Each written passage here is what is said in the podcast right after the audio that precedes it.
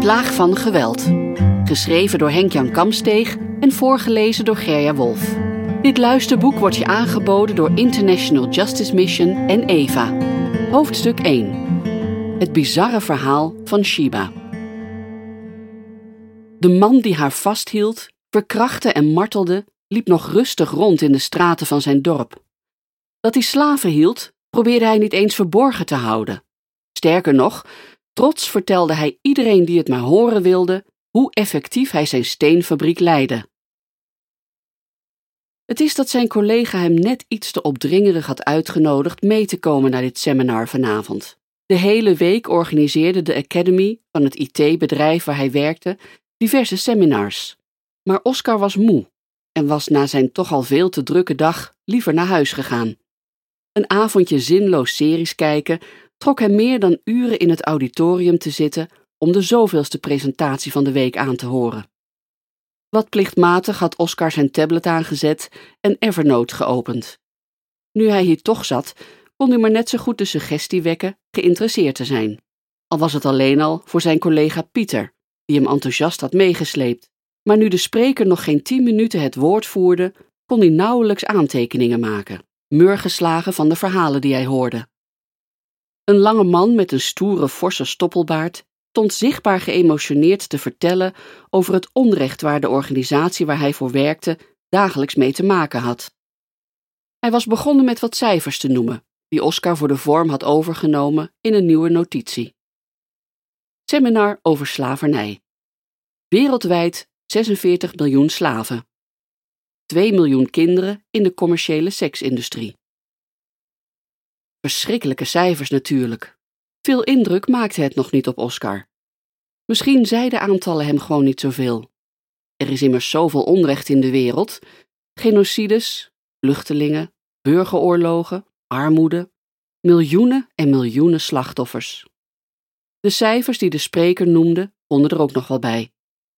Maar nu merkte Oscar dat hij gefascineerd zat te luisteren naar de spreker. De cijfers kregen namelijk een gezicht. Dat van Shiba bijvoorbeeld. Een vrouw uit India die door een lening van omgerekend nog geen 40 euro in de val was gelokt en in slavernij terecht was gekomen. Shiba werd gelokt met een lening en kreeg het aanbod de lening af te betalen door in een steenfabriek te werken, vertelde de spreker. Maar eenmaal aangekomen op het terrein waar zij met haar man zou komen te werken, bleek dat de beloften die de eigenaar van de fabriek had gedaan leugens waren. Het salaris dat zij voor hun harde werken kregen was nauwelijks voldoende om iets te eten te kopen. Ook was het niet genoeg om de rente van de lening af te betalen. De schuld die zij hadden werd dus met de dag groter, evenals het onrecht dat hen werd aangedaan. Mannen in dienst van de eigenaar van de fabriek zorgden dat de slaven geen kant op konden. Gewapend met stokken, kettingen en messen sleepten zij de slaven regelmatig een schuurtje in om hen daar af te ranselen omdat zij in hun ogen te weinig hadden gedaan die dag, of gewoon omdat ze er zin in hadden. De boodschap aan de slaven was duidelijk. Als je probeert te vluchten, zullen we je vinden en je aftuigen tot je er letterlijk bij neervalt. De spreker had de aandacht van Oscar nu te pakken. Wat een krankzinnig verhaal. Slavernij was toch afgeschaft? De spreker ging door. Shiba en haar man konden hun kinderen die elders woonden niet bezoeken toen zij te horen kregen dat een van hun kleintjes ziek was, probeerde Shiba met haar echtgenoot te vluchten om hun kind op te zoeken. Maar de eigenaar van de fabriek spoorde hen op, greep hen en nam hen mee terug naar zijn terrein. Samen met zijn mannen bond hij de man van Shiba aan een boom en begon hem te molesteren met een houten stok. Shiba werd verplicht naar de afranseling te kijken. Ze schreeuwde het uit en smeekte de mannen te stoppen. Op dat moment werd ze bij haar haren een andere ruimte ingetrokken en met haar hoofd tegen de muur geslagen. Vervolgens werd zij door de eigenaar en zijn zoon verkracht. Maar hier bleef het niet bij, ging de spreker verder. Oscar hapte naar adem. Wat nog meer in vredesnaam? Op een avond werden Shiba en enkele andere vrouwen en meisjes, onder wie een kind van twaalf jaar, in de laadbak van een jeep gezet. De eigenaar van de fabriek reed hij naar een tempeltje dat hij op zijn terrein had laten bouwen. Daar werden de vrouwen en kinderen door de eigenaar en zijn bende verkracht. Deze verkrachtingen kregen een stelselmatig vervolg. Het werd een ritueel waaraan geen ontkomen was. Oscar keek om zich heen en merkte dat het doodstil was in het auditorium. Dit kon hij zich niet herinneren van andere seminars over big data, cyberpreventie en de onbegrensde mogelijkheden van de cloud. Hij zag dat Pieter versteend in zijn stoel zat. Ademloos nam hij de verhalen van de spreker in zich op. Oscar begreep waarom Pieter er zo bij hem op had aangedrongen om dit seminar bij te wonen. Hij dacht nog even aan de serie die hij eigenlijk had willen kijken. Een spannende serie, alleen wel fictie. Dit was geen fictie, defte Oscar. Helaas niet. Na slavernij een gezicht te hebben gegeven, hield de spreker een vlammend betoog over hoe zijn organisatie een einde wilde maken aan moderne slavernij. Hij ronde zijn verhaal af door zijn toehoorders op te roepen betrokken te raken. Zep dit keer niet door, maar durf in te zoomen, zo riep hij op. Verdiep je in deze verborgen plaag van geweld tegen de armsten. We praten graag met je door. Onder zacht geroezemoes verlieten de collega's van Oscar de zaal. Enkele schudden de spreker de hand en bedankten hem voor zijn verhaal. Dit wisten we niet, hoorde Oscar sommigen van hen zeggen. Dat kon Oscar beamen.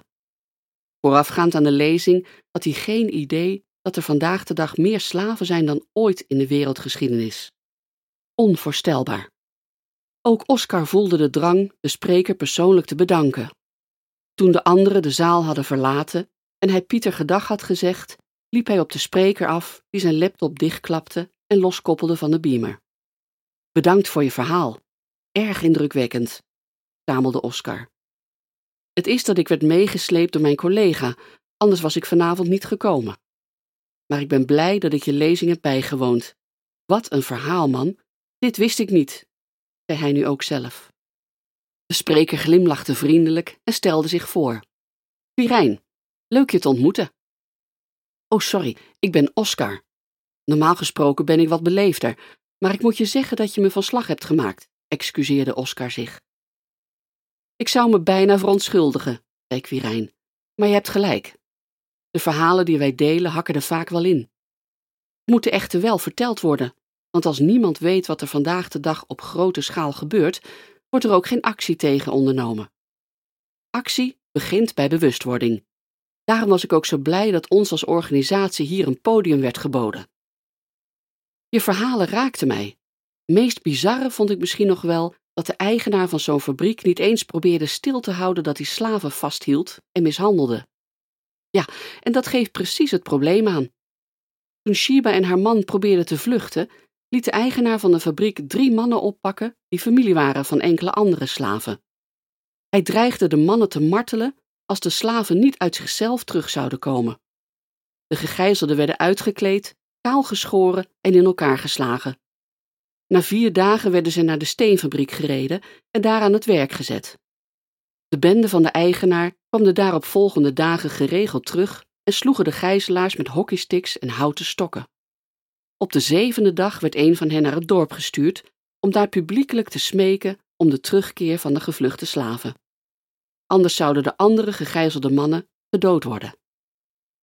Maar, stamelde Oscar, ja, ik weet wat je wil zeggen, onderbrak Quirijn hem. De eigenaar van de fabriek liet op het dorpsplein uitroepen dat hij slaven gijzelde en bereid was een moord te begaan. Iedereen in de omgeving moest het weten. Hij was er blijkbaar totaal niet bang voor dat de politie hem zou oppakken. En je moet je realiseren dat dit plaatsvond in een buitenwijk van Bangalore, een metropool in India, waar talloze westerse IT-bedrijven gehuisvest zijn. Ik weet niet meer of je zojuist verteld hebt hoe dit is afgelopen, zei Oscar. Het begint me echt te duizelen. Wij zitten daar ook met ons bedrijf, weet je? Ja, dat weet ik. Mijn collega's in Bangalore kregen te horen wat de eigenaar van deze fabriek deed. We namen een lokale agent mee naar de locatie en bevrijdden de gegijzelden. We lieten hen op camera vertellen wat hen was aangedaan. Vervolgens confronteerden wij de eigenaar met zijn misdaden. Maar ook nu leek hij zich nauwelijks zorgen te maken. Dit terwijl hij zich had schuldig gemaakt aan meer dan 35 strafbare feiten. Vrijheidsberoving, verkrachting, diefstal en ga zo maar door maar het leek hem allemaal niet uit te maken. Want al bestaan er in India wetten tegen deze misdaden, zolang de misdaden tegen de armsten zijn begaan, kun je je gang gaan. De wetten beschermen de armsten simpelweg niet. En dus? De politie weigerde in het begin zelfs een officiële aanklacht tegen de eigenaar van de fabriek in te dienen. Het kostte twee jaar om hem te kunnen aanklagen. Twee jaar. Oscar zag dat Quirijn zich opwond. De politie zei mijn collega's dat er een aantal redenen is waarom zij niet ingrijpt. Zo viel een van de verdachten onder de bevoegdheid van een andere politieeenheid. Dat maakt overigens volgens de wet niet uit, want ze is alsnog verplicht de zaak te onderzoeken. Andere redenen die zij gaf, was dat de slachtoffers van verkrachting niet direct medisch waren onderzocht.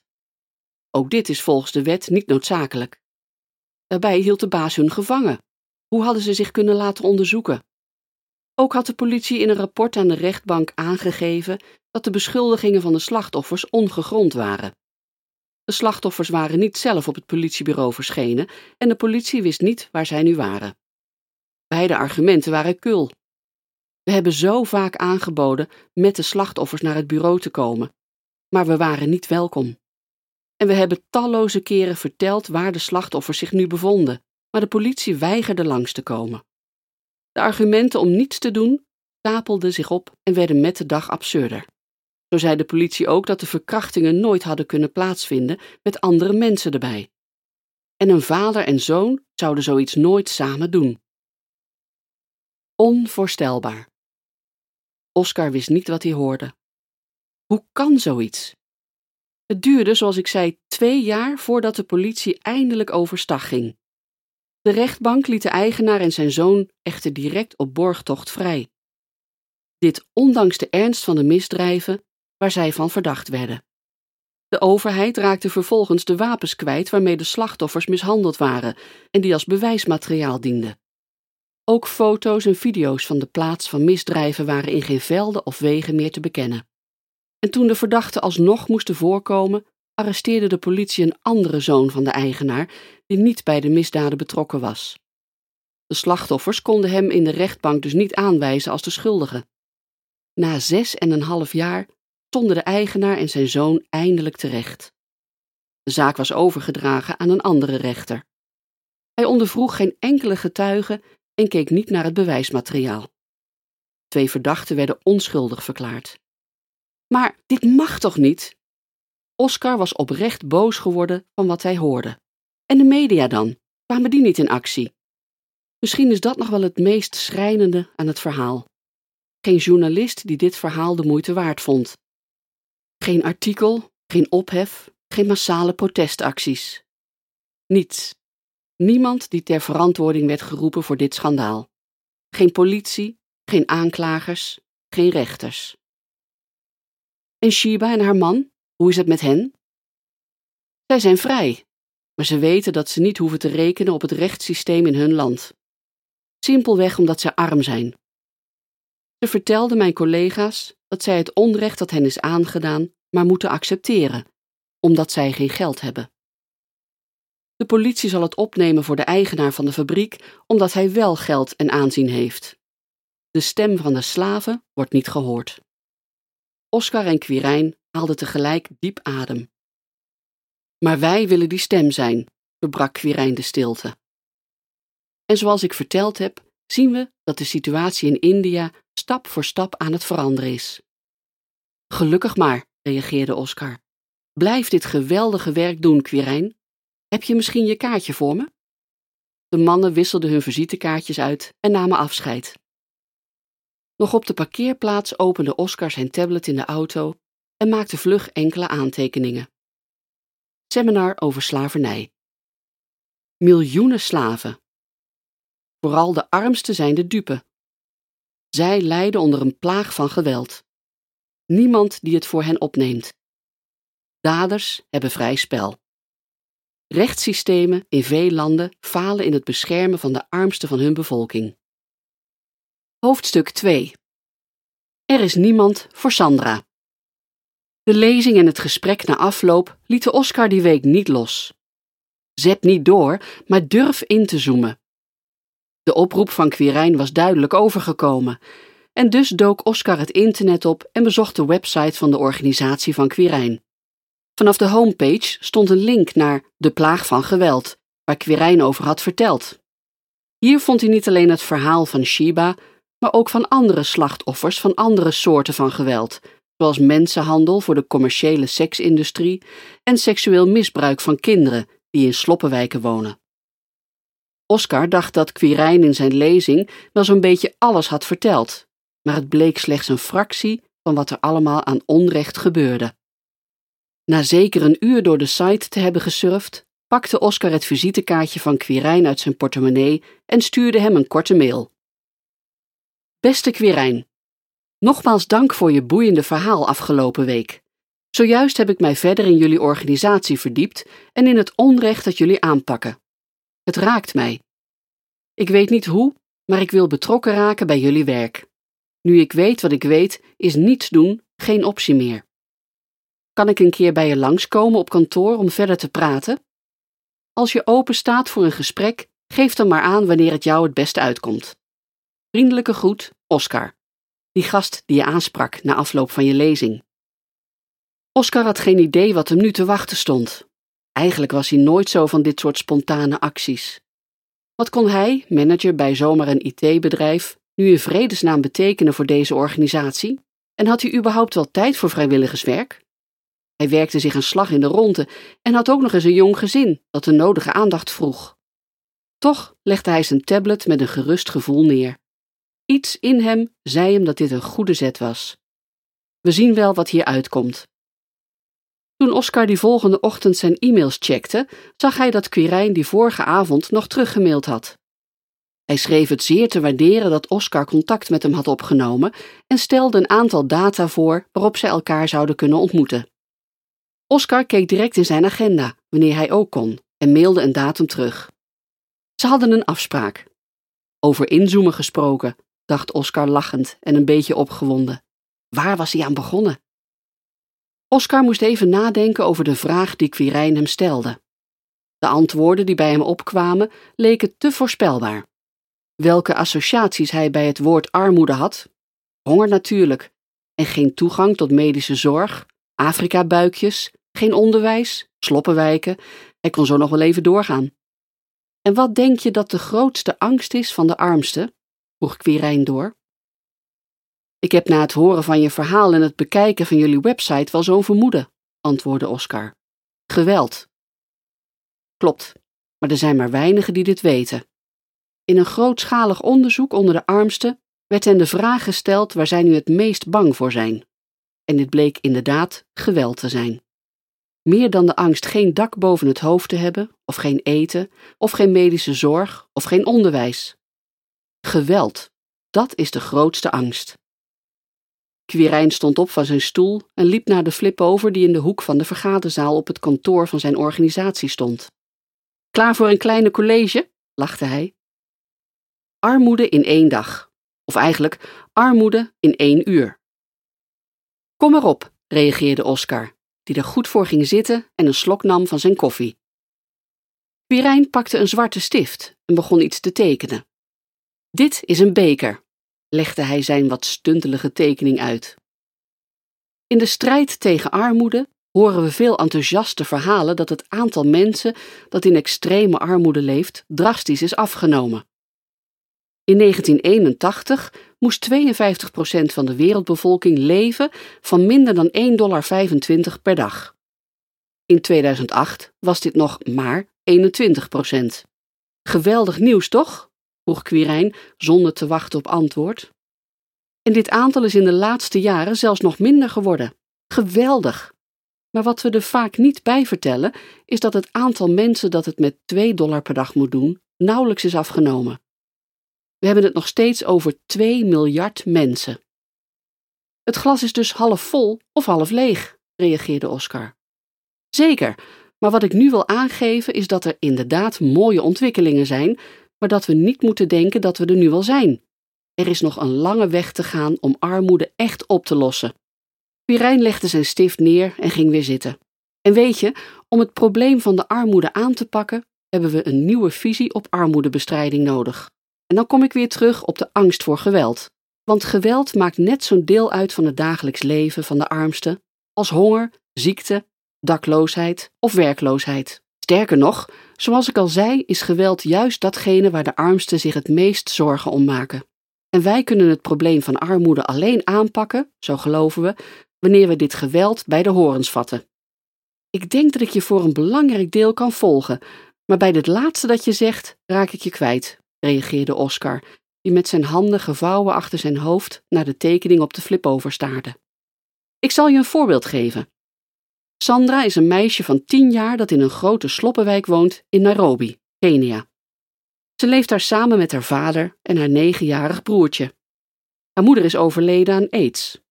Sandra leeft in een krotje van enkele vierkante meters. Pal naast haar deur stroomt een open riolering. Sandra werd, zoals vele andere meisjes in deze wijk, slachtoffer van seksueel geweld. Geweld dat begon door haar vader, die haar s'nachts in zijn hoek van hun krotje trok, haar mond met zijn hand bedekte en haar verkrachtte. Nacht na nacht.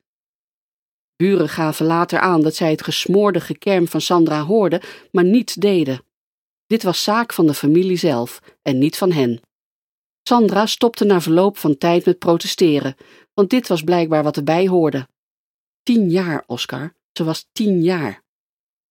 Quirijns ogen werden vochtig terwijl hij het verhaal van Sandra vertelde. Maar hier bleef het niet bij, vervolgde Quirijn. Op weg naar een winkeltje om zeep te kopen, werd Sandra door een buurman een openbaar toiletgebouw ingesleurd. Daar verkrachtte hij haar. Toen hij klaar was, wierp hij vijftig cent naar haar toe en zei dat ze maar beter haar mond hierover kon houden. Ik zou willen dat ik nu kon vertellen over hoe Sandra nu werd bevrijd uit deze hel. Maar het ergste is dat zelfs dit het nog niet voor haar was.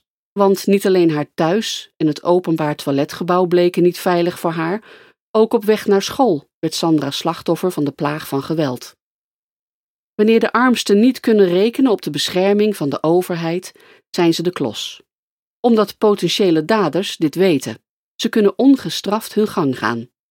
En dit is precies wat een andere buurman wist. Toen Sandra op weg was naar school, sleurde hij haar zijn huis in en verkrachtte haar. Dit keer kreeg ze 75 cent naar zich toegeworpen. In de wereld van Sandra denken misdadigers dat dit de enige prijs is die zij hoeven te betalen voor het verkrachten van een meisje van tien. Dit geweld heeft als gevolg dat de armsten in de greep van armoede blijven, vertelde Quirijn verder. Want in plaats van naar school te gaan en te bouwen aan hun toekomst, blijven veel kinderen nu weg van school, omdat ze daar het gevaar lopen misbruikt te worden, of door hun traumatische ervaringen niet meer in staat zijn onderwijs te volgen. De twee mannen zwegen voor misschien wel een minuut, terwijl ze voor zich uitstaarden. Ook Oscar kon zijn tranen nu nauwelijks bedwingen. Misschien gek, zo dacht hij, maar hij schaamde zich een man te zijn. Drie van zijn soortgenoten, die, omdat zij zo nodig seks wilden, een kwetsbaar meisje kapot maakten. Arme kind. Oscar moest denken aan zijn dochter van zeven, die nu veilig op school zat. Wat als zij nu het gevaar liep verkracht te worden door een docent, een conciërge of iemand die haar op weg naar school van haar fietsje aftrok en haar zijn huis insleepte? Oscar rilde bij de gedachte. Hij zou haar geen seconde meer uit het oog verliezen. Barst maar met die school. Jou hou ik thuis, schatje van me. Geen vent die de kans krijgt je met zijn poten aan te raken. Walgelijk. En weet je waarom de daders zich geen zorgen maken gepakt te worden? vervolgde Quirijn zijn betoog.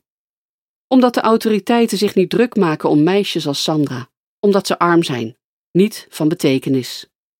Maar met dit verhaal heb ik nog niet alles gezegd. Seksueel geweld tegen de armsten is niet alleen een epidemie, het is ook een business. Eén waar grof geld aan verdiend wordt. Heb je nog even? Zeker, sorry dat ik je onderbreek, maar zullen we niet eerst even gaan lunchen? Quirijn keek op zijn horloge en schrok van de tijd. Oei, goed idee. Ben je niet vies van een vette snack? Er is een frietent in de buurt. Maar we kunnen natuurlijk ook iets halen bij de supermarkt. Een patatje gaat er altijd in. Terwijl de mannen in de snackbar wachten op hun bestelling en Quirijn in de krant was gedoken die er standaard lag, pakte Oscar zijn mobiel en opende de notitie die hij had aangemaakt tijdens de lezing van Quirijn enkele weken daarvoor. Snel maakte hij enkele aantekeningen. Seminar over slavernij. Ja, armoede wordt aangepakt, maar er is nog een lange weg te gaan. Geweld is dé grote angst voor de armsten. Wanneer we armoede oplossen, zullen we iets moeten doen aan de plaag van geweld. Geweld houdt de armsten in de greep van armoede. Slachtoffers van geweld weten dat er eigenlijk niemand is die het voor hen opneemt, juist omdat zij arm zijn. Hoofdstuk 3 Het vooruitzicht is toch altijd weer lekkerder dan het gevoel achteraf, lachte Quirijn. Want of ik me nou echt zoveel beter voel na wat we net hebben gegeten? En toch laat ik me elke week wel een keer verleiden.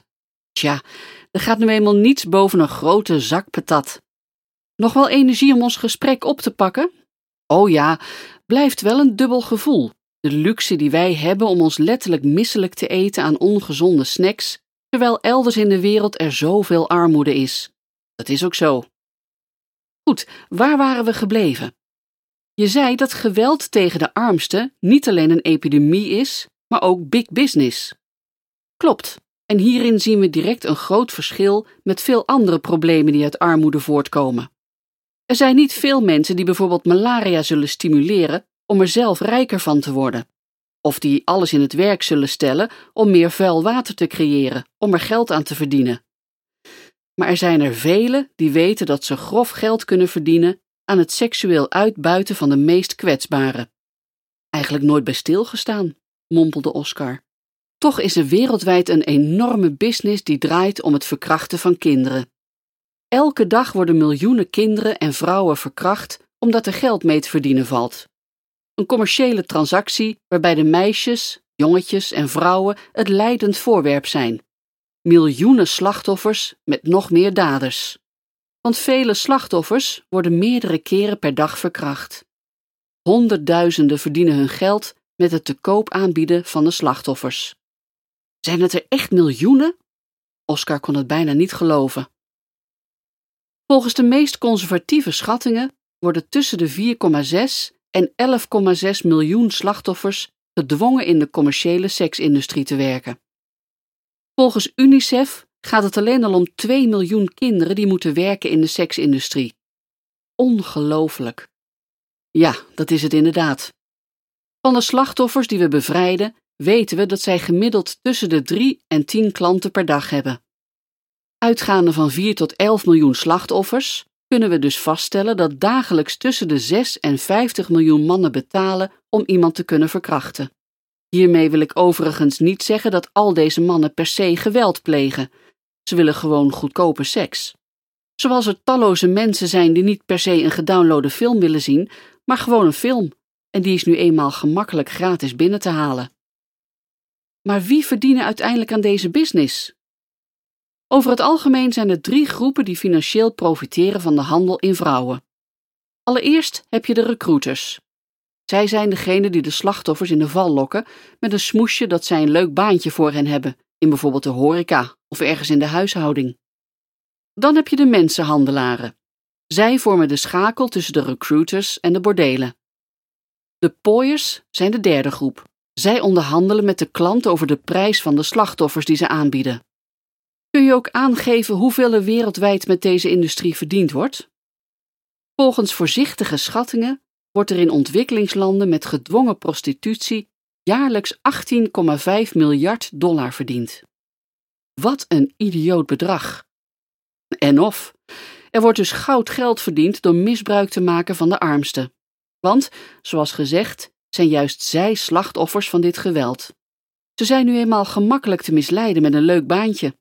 Een baantje waarvan de slachtoffers denken dat het hun uitweg uit de armoede zal zijn. Maar laat duidelijk zijn dat er altijd geweld aan te pas komt. Het begint bij de misleiding om de slachtoffers vervolgens met geweld te dwingen seks met klanten te hebben. Maar er is nog een reden, ging Quirijn verder. Zodra de slachtoffers misleid zijn, is er niemand die het voor hen opneemt. Politie niet en de overheid ook niet. De meisjes en vrouwen worden door niemand verdedigd juist omdat ze arm zijn. En omdat de daders weten dat zij de slachtoffers straffeloos alles kunnen aandoen, doen zij dit ook. We horen de meest verschrikkelijke verhalen van de meisjes die wij bevrijd hebben. Ze worden geslagen met stokken, stalen pijpen of elektrische snoeren. Ze worden gedwongen het bloed op te vegen van andere meisjes die zijn gemarteld of zelfs vermoord. Ook horen we regelmatig dat de meisjes tegen hun wil drugs toegediend krijgen. Of dat jonge moeders moeten toezien hoe hun kinderen mishandeld worden met brandende sigaretten totdat zij bereid zijn verkracht te worden. Jongen, nu begrijp ik waarom je in je lezing zei dat we moesten durven in te zoomen. Wat een gruwelijke verhalen zijn dit. Ja, maar ze moeten wel verteld worden. We mogen onze ogen er niet voor sluiten. Want als we dat doen, zullen de armsten kwetsbaar blijven. Neem bijvoorbeeld Mina. Zij reisde van haar broer naar haar ouders, die beide ergens op het platteland in India woonden. Een met haar ouders bevriend echtpaar vroeg of zij haar op deze reis konden begeleiden. Toen de reis verder ging dan Mina gedacht had, durfde ze niets te zeggen. Het waren immers vrienden van haar ouders. Toen ze haar te eten en te drinken gaven, viel ze in slaap. Ze werd wakker in een hotel. Ze had geen idee hoe lang ze geslapen had. Toen Mina merkte dat ze opgesloten zat, begon ze zich zorgen te maken. Waar was ze? En waar waren die vrienden van haar ouders? Uit een andere ruimte hoorde ze een meisje gillen. Toen er na een tijdje een vrouw haar kamer binnenkwam, zag ze in de gang meisjes staan die niets verhullende kleding aan hadden. Toen zij de vrouw vroeg waarom die meisjes zo gekleed waren, kreeg ze als antwoord dat meisjes er tegenwoordig allemaal zo bijlopen. Mina werd vervolgens naar een andere kamer gebracht. Op dat moment realiseerde zij zich dat het echtpaar haar had verkocht. Toen drie meisjes haar te eten kwamen brengen, vroeg Mina of ze hulp konden zoeken. De meisjes zeiden haar dat zij dit onmogelijk konden doen, want dan zouden ze worden vermoord. Niet veel later kwam er een man binnen met een fles whisky, twee lode pijpen en twee houten stokken. Mina werd doodsbang. Wat zij toen nog niet wist, is dat ze aan een bordeel verkocht was van een van de beruchtste bordeeleigenaren van Calcutta. Deze man kwam met een fles alcohol haar kamer binnen. Hij riep iemand een ander meisje te halen. Toen het andere meisje op de kamer van Mina was, dwong hij haar een glas te drinken. Hij begon haar vervolgens te slaan. Hij trok haar kleding van haar lijf en sloeg haar met een lode pijp en een stok.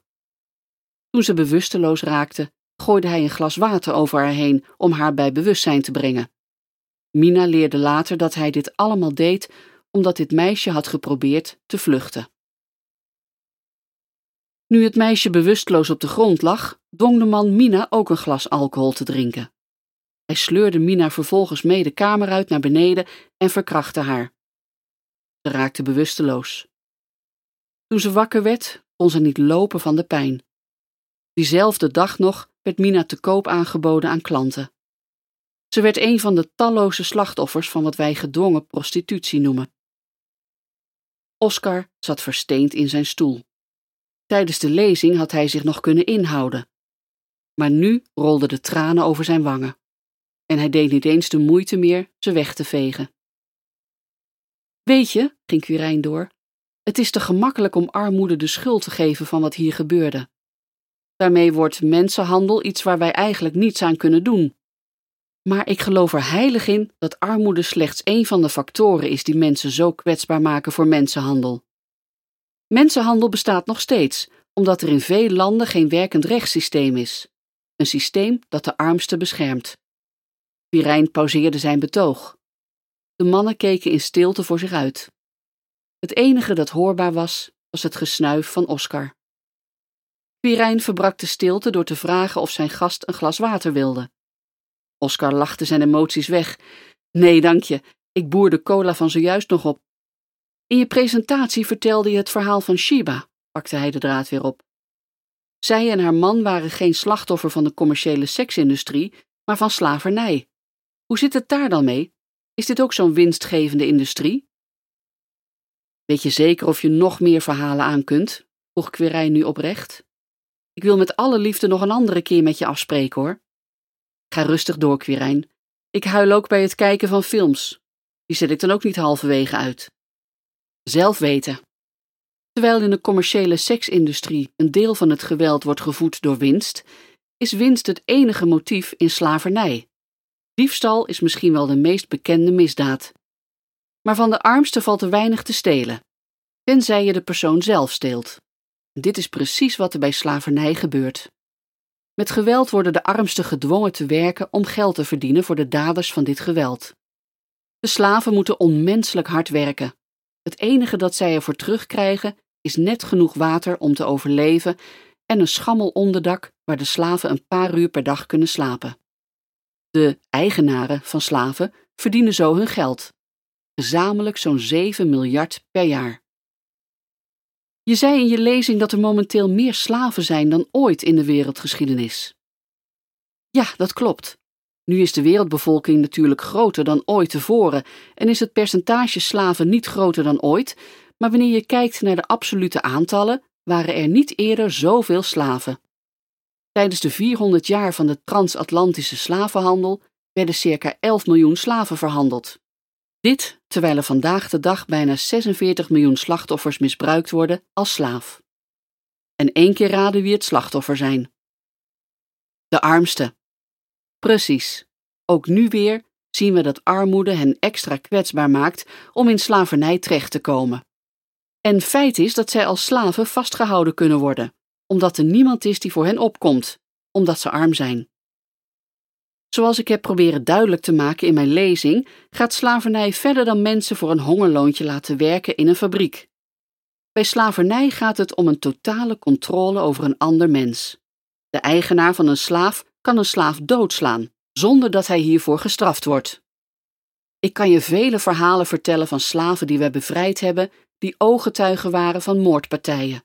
Gewoon omdat de daders het konden doen zonder dat iemand hen ter verantwoording riep. Kunnen de slaven dan echt niet terecht bij de politie? vroeg Oscar. Nee. Onze undercover-medewerkers spraken met eigenaren van slaven die hen trots vertelden dat zij de politie betaalden om hun slaven in elkaar te laten slaan of op te sporen als zij ontsnapt waren. De slaven realiseerden zich dus dat het geen enkele zin heeft naar de politie te gaan. Ze zouden alleen maar in elkaar worden geslagen. Oscar schudde zijn hoofd. Hij viel van de ene verbazing in de andere. Waarom had hij dit nooit geweten? Waarom wist niemand die hij kende iets van dit verhaal af? Waarom schreeuwde grote krantenkop het niet dagelijks uit? Dit is niet zomaar een plaag van geweld, stamelde hij. Dit is een verborgen plaag van geweld. Irijn knikte. Begrijp je nu waarom wij elke kans die we hebben om het verhaal te delen met beide handen aangrijpen? De wereld moet dit weten, anders gebeurt er niets. Dank je dat je nu de tijd voor mij nam, Quirijn, en ik beloof je dat ik zal doen wat er binnen mijn mogelijkheden ligt om het door te vertellen. Ik weet nog niet precies hoe, maar één ding weet ik wel: dit laat ik niet meer los. Dat is mooi om te horen. Wat mij betreft houden we contact. Top dat je vandaag wilde langskomen. Ik spreek je graag snel weer. De mannen namen afscheid en Oscar haastte zich naar de tramhalte die hem naar het station moest brengen. In de trein opende hij zijn tablet en maakte enkele aantekeningen. Een plaag van geweld. Slavernij. Met het verkrachten van kinderen wordt wereldwijd grof geld verdiend. Er zijn meer slaven dan ooit in de wereldgeschiedenis. Omdat daders straffeloos hun gang kunnen gaan, gaan zij ook echt hun gang. De armsten zijn slachtoffers van dit geweld omdat het rechtssysteem in hun land hen niet beschermt. Dit is niet zomaar een plaag van geweld, maar een verborgen plaag van geweld. Hoofdstuk 4 Vinger in de dijk. Wat beduust legde hij zijn mobiel neer. Had hij nu echt direct ja gezegd? Het was nog geen week na zijn bezoek aan de organisatie, nu Quirijn hem plotseling belde met een bijzondere vraag: of Oscar mee wilde naar India om daar de strijd tegen slavernij met eigen ogen te zien. Hij moest de reis zelf betalen, maar kreeg zowel een unieke kans zich in deze plaag van geweld te verdiepen. Poeh, je vraagt me niet mee voor een snoepreisje, was Oscars eerste reactie. Nee, dat klopt. En je zou dan ook de eerste niet zijn die het niet aandurft. Sterker nog, we hadden de groep eigenlijk compleet. Maar een van de deelnemers van de reis belde gisteren dat hij het toch eigenlijk niet zag zitten. Het zou zijn leven te veel op zijn kop zetten, gaf hij aan. Daarom hebben we nu een plaatsje over en moest ik direct aan jou denken. Count me in, Quirijn, vloepte Oscar eruit. Ik ga met je mee. Maar wanneer is het eigenlijk? Over zes weken. We gaan een week en bezoeken onze kantoren in Bangalore en Mumbai. Wauw, kun je me het programma en de kosten mailen? Ik sta voor de deur van een klant met wie ik een afspraak heb staan. Komt zo jouw kant op. Werk ze. En Oscar, top dat je meegaat. De mannen hingen op. Oscar moest weer even omschakelen. Zijn klant verdiende zijn volledige aandacht. Oscar staarde uit het vliegtuigraam. Het was begin van de avond. De piloot had de landing ingezet. Bangalore, here we come. Onder zich zag Oscar duizenden kleine lichtjes. Dit beeld bleef hem, ondanks dat hij voor zijn werk regelmatig vloog, fascineren. Wie leefde daar? Wat voor leven hadden ze? En een vraag die hij zichzelf niet eerder op zo'n moment stelde. Hoeveel waren er nu nog onder dwang aan het werk? Bangalore, een stad met bijna 9 miljoen inwoners in het zuiden van India. Het centrum van de IT-business, waar veel internationale bedrijven gevestigd waren. Het Silicon Valley van India. Toch zou Oscar ondanks zijn baan bij een IT-bedrijf deze week waarschijnlijk geen van deze bedrijven bezoeken. Hij zou langs gaan op het kantoor van de organisatie en langs de steenfabrieken en rijstvelden rijden waar slaven werden vastgehouden. Vooral dit laatste kon hij nauwelijks bevatten. Hij zou een deze dagen oog in oog staan met iets waarvan hij dacht dat het al lang geleden was afgeschaft. Bizar idee. De reis was goed verlopen. De groep met wie hij reisde bestond naast Quirijn onder meer uit een zangeres, een politierechercheur, een advocaat, een rechter, enkele andere zakenlieden, een dominee, een psychologe en Teerza, de directeur van de organisatie. Een boeiend gezelschap, viel Oscar al snel op. De een was al wat langer bij de organisatie betrokken dan de ander, maar los van Quirijn en Teerza was geen van hen eerder in India geweest. Iedereen was op een bepaalde manier gespannen. Wat stond hen te wachten? Bij het hotel viel Oscar op hoe streng hun koffers en zijzelf werden gecontroleerd voordat zij naar binnen konden. Het personeel, waren het er veel, was echter bijzonder behulpzaam en lachte de groep vriendelijk toe. De bagage werd direct naar de kamers gebracht. Oscar sliep op de veertiende verdieping. Tot ver in de omgeving kon hij de lichtjes van de stad zien. Hij was benieuwd wat het uitzicht overdag was. Nu eerst snel gaan slapen. Hij zette zijn horloge over naar de lokale tijd en ging zijn bed in. Nergens op de gevel was het logo van de organisatie te vinden. De delegatie uit Nederland kon pas naar binnen toen de chauffeur van het busje dat hen van hun hotel had opgehaald zich met een vingerafdruk had geïdentificeerd op een apparaatje dat aan de muur bij de voordeur hing. Quirijn had Oscar al verteld dat om veiligheidsredenen de adressen van de veldkantoren van de organisatie niet openbaar werden gemaakt. De strijd tegen de plaag van geweld tegen de armsten was namelijk geen ongevaarlijke. En dit liet direct de aard van het probleem zien. Geen organisatie die zich inzet tegen bijvoorbeeld malaria, honger of aids hoeft zich zorgen te maken over fysieke weerstand tegen hun werk. Maar wanneer je aan de portemonnee en de vrijheid van de daders van geweld komt, kun je op tegenstand rekenen, tot levensbedreigingen aan toe. De groep werd door het kantoor geleid en maakte kennis met de medewerkers van de organisatie. Maatschappelijk werkers, advocaten, chauffeurs en achter een verborgen deur ontmoetten zij de undercover-medewerkers van het team. Dit waren de mannen en vrouwen die in het geheim op zoek gingen naar locaties waar slaven werden vastgehouden.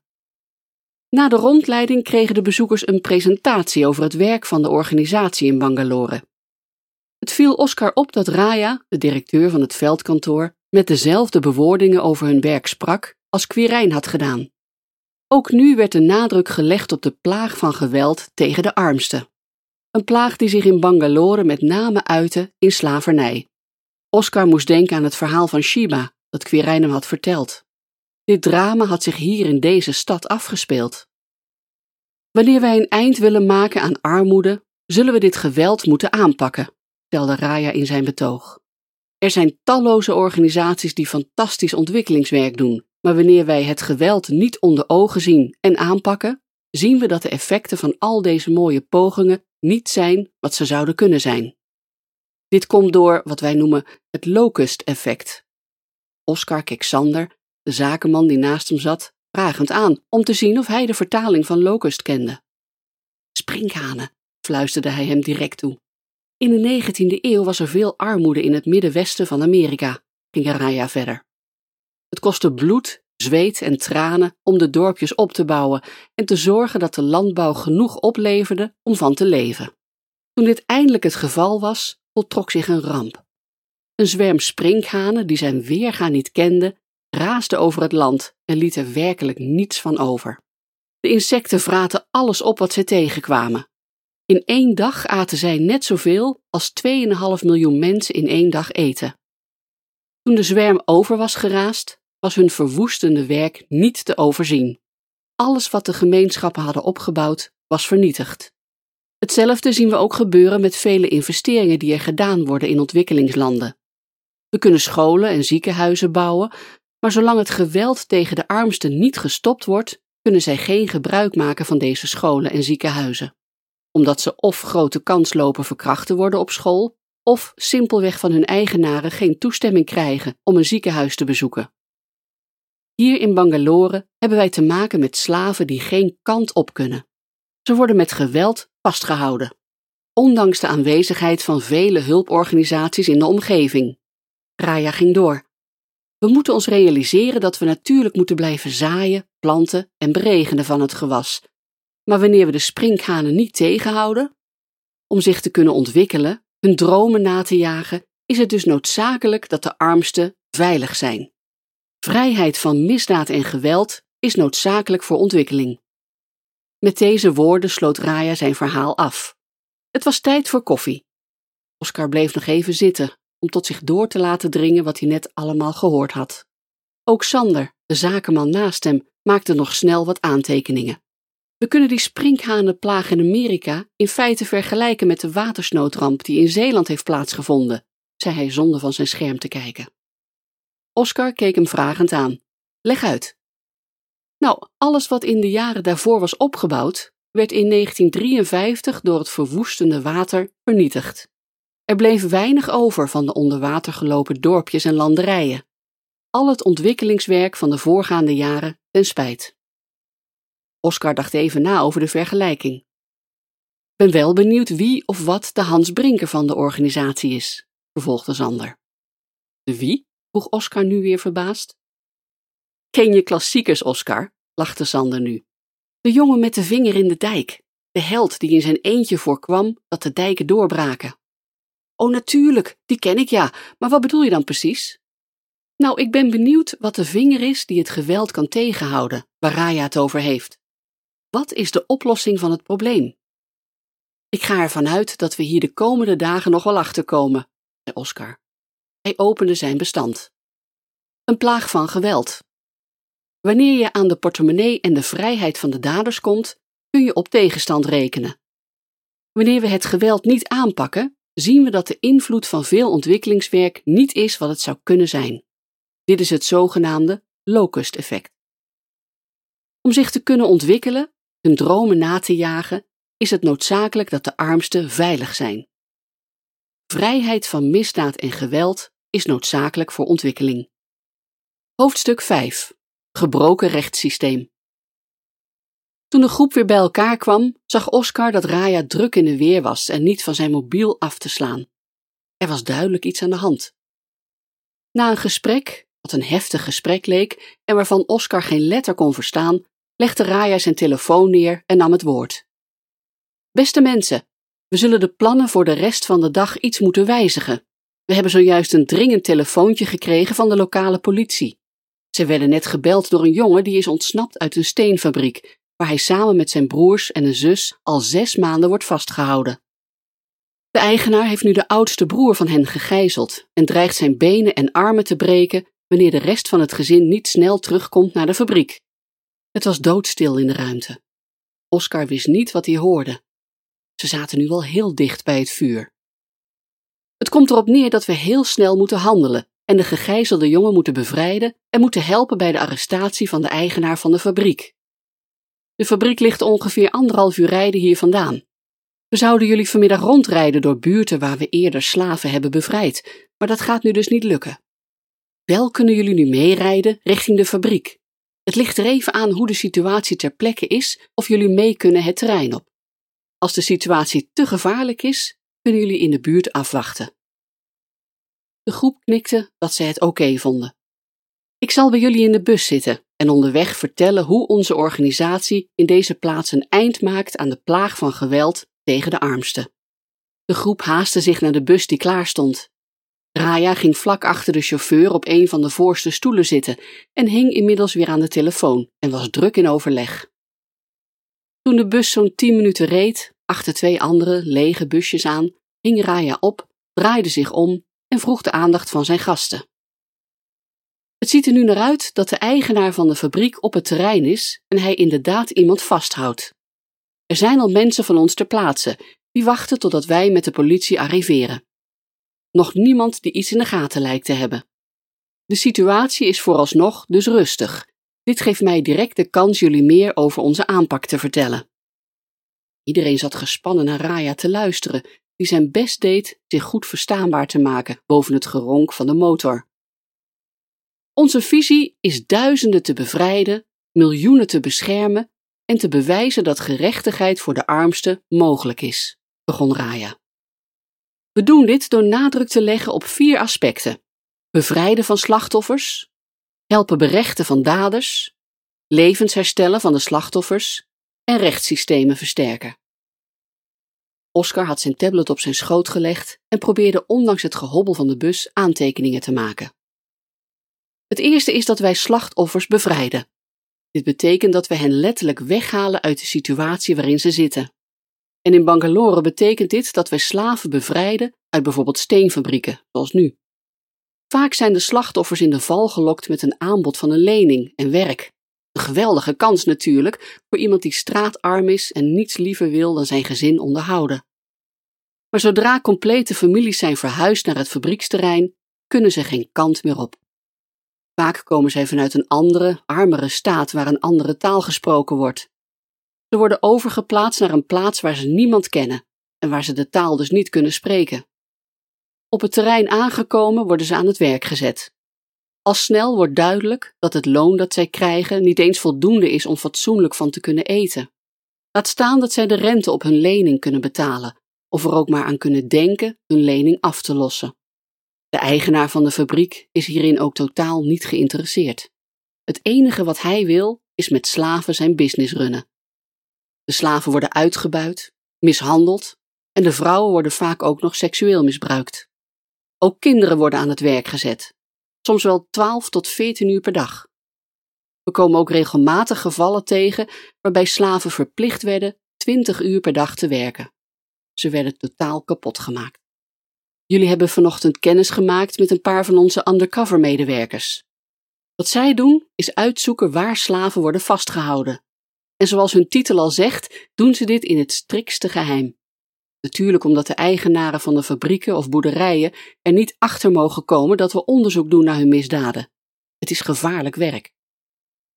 Zodra wij voldoende bewijsmateriaal hebben dat er daadwerkelijk slaven worden vastgehouden, nemen wij contact op met de lokale autoriteiten om een inval te doen en de slaven te bevrijden.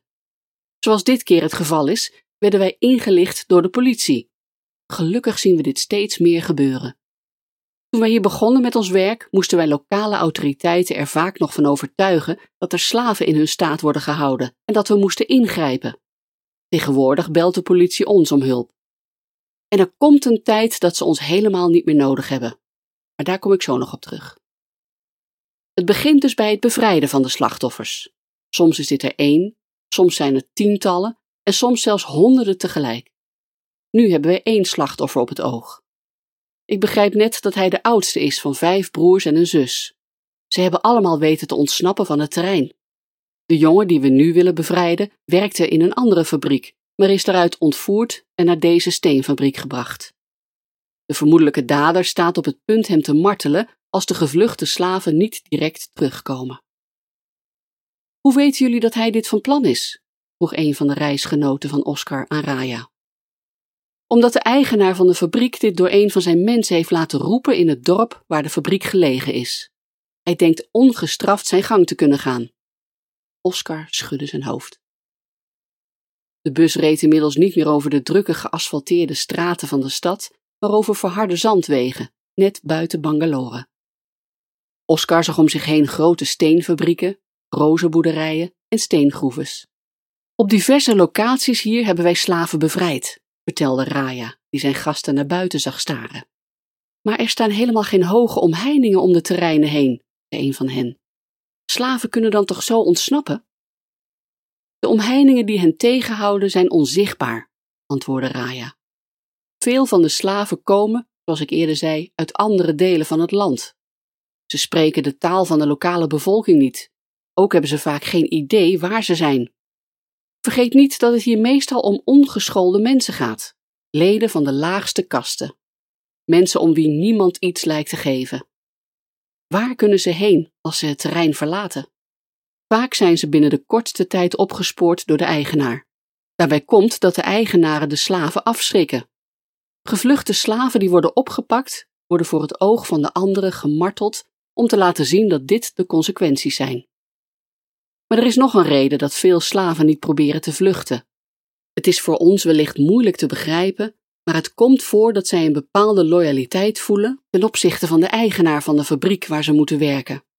Zo bevrijden we onlangs een aantal gezinnen die al decennia lang op dezelfde boerderij vastzaten.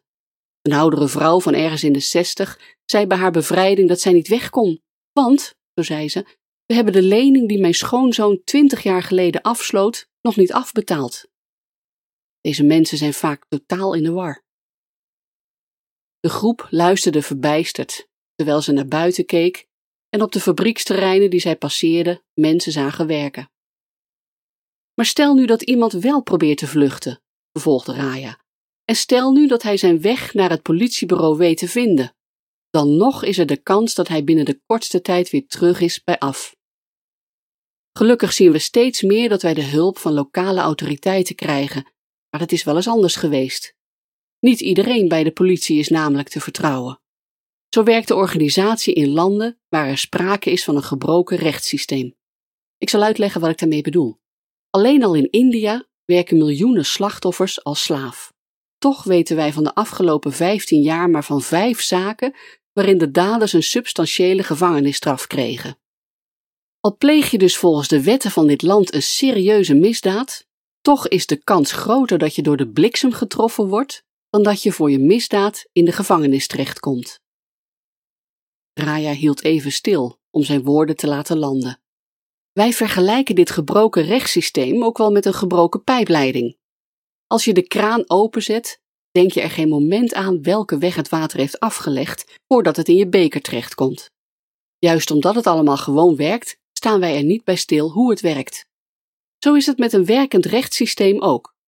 Maar net als een waterleiding bestaat het rechtssysteem uit verschillende fasen. Voor slachtoffers van geweld begint de pijpleiding normaal gesproken bij de politie. Zij nemen je aangifte in behandeling, redden je uit je gevaarlijke situatie, pakken de verdachte op, doen onderzoek naar de misdaad en leggen het gevonden bewijs over aan de aanklager. De aanklager legt de feiten naast de bestaande wetten en betoogt voor de rechtbank waarom de verdachte strafbaar is aan bepaalde feiten. De rechtbank besluit vervolgens of de verdachte schuldig is of niet en komt met een passende strafmaatregel wanneer de verdachte schuldig wordt bevonden. Gedurende dit proces worden de slachtoffers bijgestaan door maatschappelijk werkers om ervoor te zorgen dat het goed met hen gaat. Normaal gesproken werkt het systeem zo goed dat wij er nauwelijks bij stilstaan. Maar in veel ontwikkelingslanden en hier in India is dit helaas niet het geval. Natuurlijk gaat er in ontwikkelingslanden veel mis in diverse systemen. Systemen die te maken hebben met voedselvoorziening, gezondheidszorg, onderwijs, sanitair, water en ga zo maar door. Talloze ontwikkelingsorganisaties die iets aan deze systemen proberen te doen. Maar ik durf te stellen dat het meest fundamentele en meest gebroken systeem het rechtssysteem is. Het is het meest fundamenteel omdat het een platform van stabiliteit en veiligheid biedt waar elk ander systeem van afhankelijk is. Het ergste is misschien nog wel dat een gebroken rechtssysteem niet slechts de armsten niet beschermt, maar zelfs de daders een vrijbrief geeft hun gang te gaan. Raya onderbrak zijn betoog om zijn mobiel op te nemen. Zonder dat iemand een woord kon verstaan van wat hij zei, keken ze hem allemaal gespannen aan. Dit ging vast over de op handen zijnde bevrijdingsactie. Oscar gebruikte de tijd die hij had om snel wat aantekeningen te maken van de woorden van Raya. Visie organisatie. Duizenden bevrijden, miljoenen beschermen en bewijzen dat gerechtigheid voor de armen mogelijk is. Bevrijden van slachtoffers, helpen berechte daders, levens herstellen van slachtoffers, rechtssysteem versterken. In India is de kans groter dat je door de bliksem getroffen wordt dan dat je voor de misdaad van slavernij in de gevangenis terechtkomt.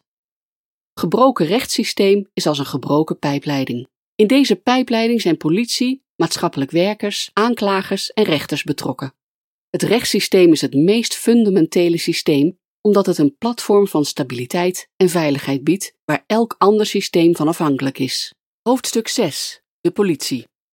Raya legde zijn mobiel naast zich neer. Ik had zojuist contact met onze mensen ter plaatse. De politie is inmiddels samen met onze collega's op het terrein gearriveerd. Er is sprake van een grimmige situatie, omdat de nieuwsgierige omstanders op de bezoekers zijn afgekomen. De jongen die wij op het oog hadden, is gelukkig in veiligheid gebracht, maar de eigenaar van de fabriek verzet zich nog hevig tegen zijn arrestatie. Hij zweept de omstanders op in protest te komen. Het is dus niet verstandig dat wij ter plekke gaan kijken. Het laatste dat ik wil, is jullie nu ook in gevaar brengen. De groep knikte begrijpend. Geweldig dat de jongen bevrijd was. Balen dat ze er niet bij konden zijn, maar dat was bijzaak. Het was al bijzonder dat ze zo dicht op de reddingsoperatie zaten. Normaal lees ik hier alleen verhalen over op ons intranet, zei Quirijn. Echt bizar het nu van zo dicht mee te maken. Raya werd door een collega opgepikt om alsnog naar de fabriek te gaan. De chauffeur van de bus bracht de groep terug naar hun hotel, waar ze aan het eind van de middag aankwamen. Tirza, die als directeur de rol van de reisleider voor haar rekening had genomen, stelde voor dat iedereen de tijd had zich op te frissen om vervolgens aan het begin van de avond samen te dineren. Tijdens het diner zal ik jullie, als jullie geïnteresseerd zijn natuurlijk, meer vertellen over de verschillende actoren in de pijpleiding, waarover Raya vertelde. De groep stemde in met dit idee. Eerst even een beetje bijkomen op de kamer of in het zwembad van het hotel, in alle veiligheid, want ook dit keer moesten zij bij binnenkomst in het hotel langs diverse bewakers en waren hun rugtassen gecheckt op wapens. Irritant, vond Oscar, maar blijkbaar wel noodzakelijk. En, zo besefte hij nu eens te meer, het was voor zijn eigen bestwil, een luxe die vele anderen niet gegund was. De groep liet zich het buffet goed smaken.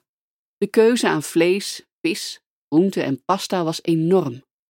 Oscar rekende de kosten van het diner snel om naar euro's.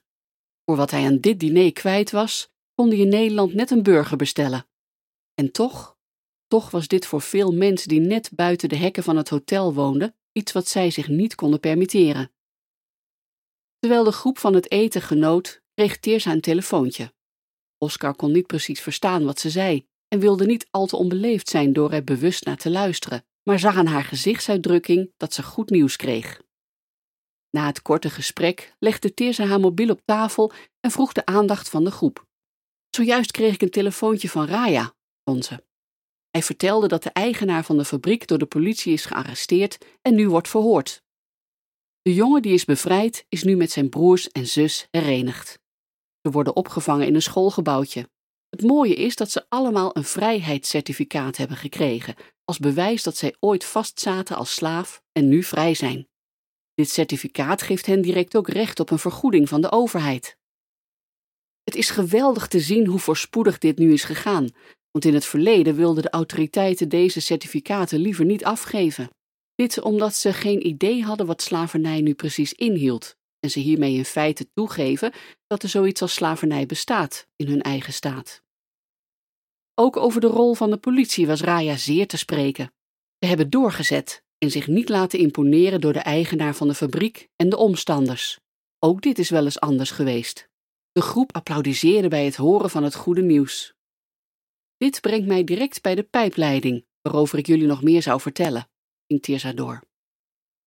Zoals Raya al aangaf, is de politie de eerste schakel in het systeem. Als de politie een zaak niet oppakt, komt het überhaupt niet in de pijpleiding terecht. De politie is ook het enige onderdeel van de pijpleiding met spierballen. Deze kunnen ze gebruiken om geweld te stoppen of juist om hun macht te misbruiken. Het tragische is dat juist dit belangrijkste deel van de pijpleiding ook datgene is dat het meest gebroken is. Zo ervaren de armsten in veel ontwikkelingslanden de politie niet als een beschermende factor, maar juist als een gevaar. De politie kan meer verdienen door de armsten te misbruiken dan voor hen op te komen. Natuurlijk is de politie niet volledig corrupt, maar dit is over het algemeen wel het beeld dat de armsten van hen hebben. Misschien is het grootste probleem bij de politie niet de corruptie, maar gebrek aan kennis. Veel agenten in ontwikkelingslanden weten misschien net zoveel als wij als het gaat om strafrechtelijk onderzoek. Jou uiteraard niet meegerekend, Udo, lachte Tirza, terwijl ze naar de politierechercheur uit de groep keek. Maar ook voor de rest. Wanneer je een paar politieseries hebt gekeken, weet je misschien al meer dan een gemiddelde agent in een ontwikkelingsland.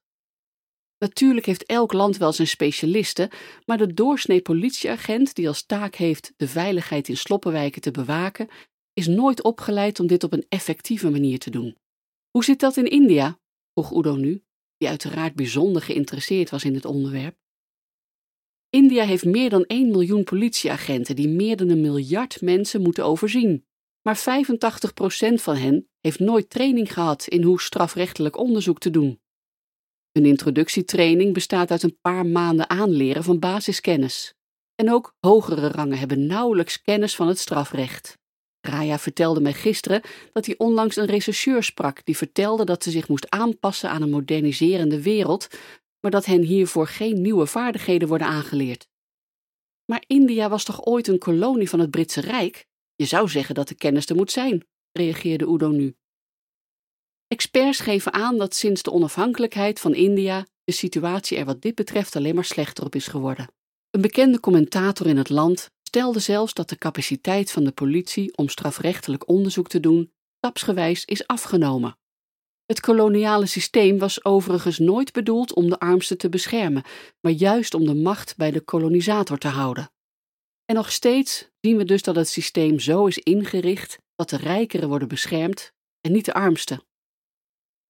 Het is hier zelfs voorgekomen dat de politie naar een terrein ging waar slaven werden gehouden en de verdachten via de achteruitgang wegvluchtten zonder dat ook maar een poging werd gedaan hen op te pakken. Niet dat de politie was omgekocht, maar ze hadden gewoon geen flauw benul wat ze moesten doen.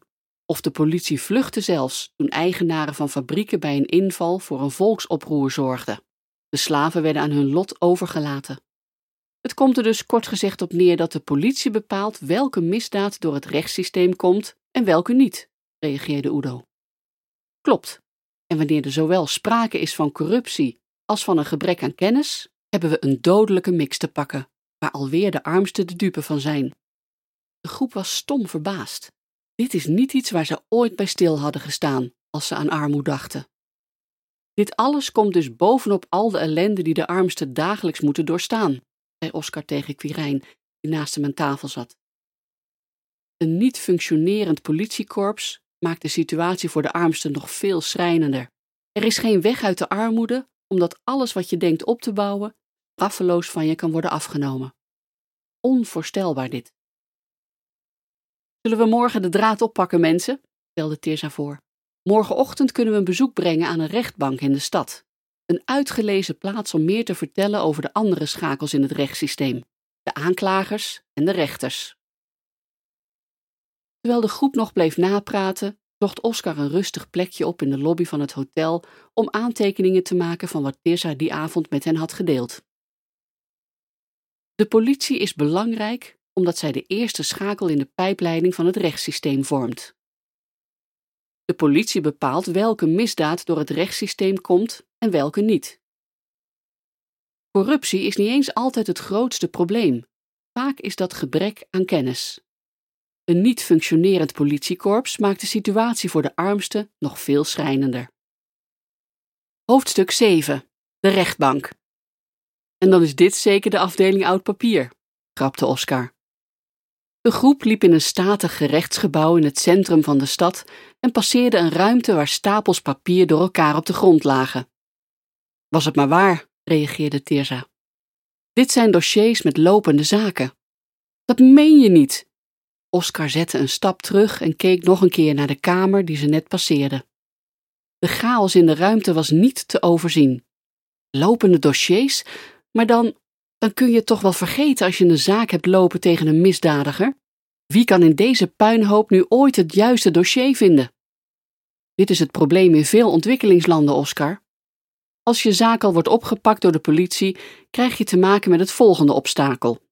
Binnen het rechtssysteem hebben mensen te maken met twee verschillende, maar beide belangrijke groepen. Allereerst heb je de politie, die onderzoek doet naar de zaak, en vervolgens heb je de aanklagers die een klacht indienen tegen de verdachte. Het punt is dat er dan wel voldoende aanklagers moeten zijn. Zo zijn er in Nederland 800 aanklagers op een bevolking van 16 miljoen inwoners. In India zijn er ongeveer 550 aanklagers. En dit met een bevolking van 1,2 miljard. Vergis je je echt niet in deze cijfers? vroeg Oscar aan Tirza. Ik heb me gisteravond nog eens goed ingelezen. De cijfers kloppen, maar ik begrijp je verbazing. Toen ik ze weer zag, ben ik het internet nog een keer opgedoken om te zien of ze wel echt kloppen. Ik wist dat het systeem van alle kanten rommelt, maar deze cijfers zijn inderdaad ronduit schokkend. Zonder openbaar aanklagers hebben de slachtoffers echt een onvoorstelbaar probleem, mengde Victor, de rechter van het gezelschap, zich in het gesprek. Als je niet genoeg aanklagers hebt om het aantal zaken op te pakken, zullen de aanklagers die er wel zijn hopeloos achterlopen op lopende zaken. Daardoor zullen ze nooit de juiste aandacht kunnen geven aan de zaken die ze wel hebben opgepakt. Ik weet dat het Hoge Rechtshof in India steen en been klaagt over het tekort aan aanklagers, vervolgde Victor zijn verhaal. In de staat Maharashtra, waarin de stad Mumbai ligt, waar we morgen naartoe gaan, zorgt deze situatie ervoor dat 91% van de aangeklaagde verdachten niet wordt veroordeeld. De afgelopen 40 jaar nam het aantal veroordelingen alleen maar af. Je bent goed op de hoogte, Victor, lachte Oscar. Teersa is niet de enige die zich kan inlezen. En natuurlijk is dit wel een thema dat mij in het bijzonder interesseert. En ja, ik kan net als Teersa zeggen dat ik me rot schrok toen ik de cijfers las. Het is toch werkelijk onvoorstelbaar dat het rechtssysteem in zoveel landen zo op zijn gat ligt.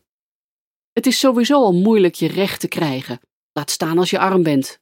Je maakt simpelweg geen schijn van kans. En nu hebben we het alleen nog maar over de aanklagers. Ook binnen de rechtbanken zelf zien we een enorm probleem, reageerde Teersa. Ik zeg natuurlijk niets nieuws wanneer ik stel dat een geloofwaardige rechtbank voortvarend en eerlijk te werk moet gaan. Dit betekent dat zij een onderscheid moeten maken tussen iemand die schuldig of onschuldig is, en dit binnen een beetje fatsoenlijk tijdbestek. Een werkende rechtbank werkt ook voor hen die geen geld hebben. En dit is precies wat er niet gebeurt. Ik besef dat ik in herhaling val, maar wat voor de politie geldt, geldt ook voor de rechtbanken. De armsten kunnen het wel vergeten. De rechters horen alleen het verhaal van hen die het kunnen betalen, ging Tirza door. Onze collega's hebben het zelfs meegemaakt dat een rechter zei dat het haar niet kon schelen wat de wet zei. De verdachten waren volgens haar te invloedrijk om veroordeeld te kunnen worden. We hebben zelfs een rechter horen zeggen dat de wet opgeschreven is in boeken en dat die wet daarom niet opgaat voor mensen die niet kunnen lezen. Ook is het voorgekomen dat een rechter een zaak niet wilde behandelen omdat het kind dat slachtoffer was van seksueel misbruik niet zelf in de rechtbank kon verschijnen. Dat kind lag in het ziekenhuis om daar behandeld te worden aan de gevolgen van dit misbruik. Wat een systeem, reageerde Oscar. De pijpleiding morst niet slechts wat druppels, maar is zo lek als een mandje. Ja, ik vrees dat ik je daar geen ongelijk in kan geven, zei Teerza nu. En dan heb ik je nog niet eens alles verteld. Wist je bijvoorbeeld dat er elf rechters zijn voor elke miljoen inwoners? Om je een beeld te geven, in Europese landen zijn dit er 12 tot 20 keer zoveel. In India heeft dit tot gevolg dat er een achterstand is van 32 miljoen zaken. Wat betekent dat elke rechter nog 2000 zaken achterloopt. Volgens analisten zou het de Indiase rechtspraak 350 tot 400 jaar kosten om alle liggende zaken nog op te pakken. Niet voor te stellen wat dit betekent voor de jongen die gisteren door je collega's is bevrijd, mompelde Victor. Zal hij ooit zien dat de man die zijn broers en zusje vasthield en hem gijzelde, de straf krijgt die hij volgens de Indiase wetten gewoon verdient? Ik durf het te betwijfelen. Pirijn, die zich bij hen had gevoegd, vroeg of Oscar zich nog de zaak van Shiba kon herinneren, de vrouw die niet alleen werd vastgehouden als slaaf, maar ook ritueel werd verkracht in een tempel die de eigenaar van de steenfabriek had laten bouwen. Oscar knikte. Hoe zou hij dit verhaal kunnen vergeten? Onze collega moest zeven elkaar opvolgende openbaar aanklagers bijstaan in de zaak tegen de verdachte. Hij moest hen uitleggen wat de wet over de misdaden zei en hoe het verzamelde bewijs gebruikt kon worden in de rechtszaak. Dit duurde alles bij elkaar zes jaar. En tegen die tijd zat er al een nieuwe rechter op de zaak. Hij sprak de verdachte vrij zonder ook maar enig bewijs tegen de eigenaar van de fabriek aan te horen. Shiba was dus weer het slachtoffer. zei Oscar nu. Eerst vastgehouden als slaaf en verkracht en vervolgens in de steek gelaten door het rechtssysteem in haar land. Ik word met de minuut bozer, mensen. Ik heb gewoon de neiging om die gasten die hier in hun zwarte gewaden rondlopen naar de keel te vliegen. Ik vrees dat je binnen no time achter slot en grendel komt te zitten. Ik zou de advocaten en rechters die je nu ziet lopen maar met rust laten. Maar het systeem aan zich moet zeker worden aangepakt. Nadat de groep het statige gerechtsgebouw had bekeken, verzamelde iedereen zich weer bij de bus die hen naar het hotel zou brengen. De volgende dag zouden ze het vliegtuig pakken naar Mumbai. Op het programma stond een bezoek aan een kantoor van de organisatie dat gespecialiseerd was in het bestrijden van handel in kinderen voor de commerciële seksindustrie. In de bus pakte Oscar zijn tablet en maakte snel enkele aantekeningen van het gesprek dat hij in de rechtbank had gevoerd. Zonder openbaar aanklagers hebben slachtoffers van geweld een onvoorstelbaar probleem. Rechters horen vaak alleen het verhaal van hen die het kunnen betalen.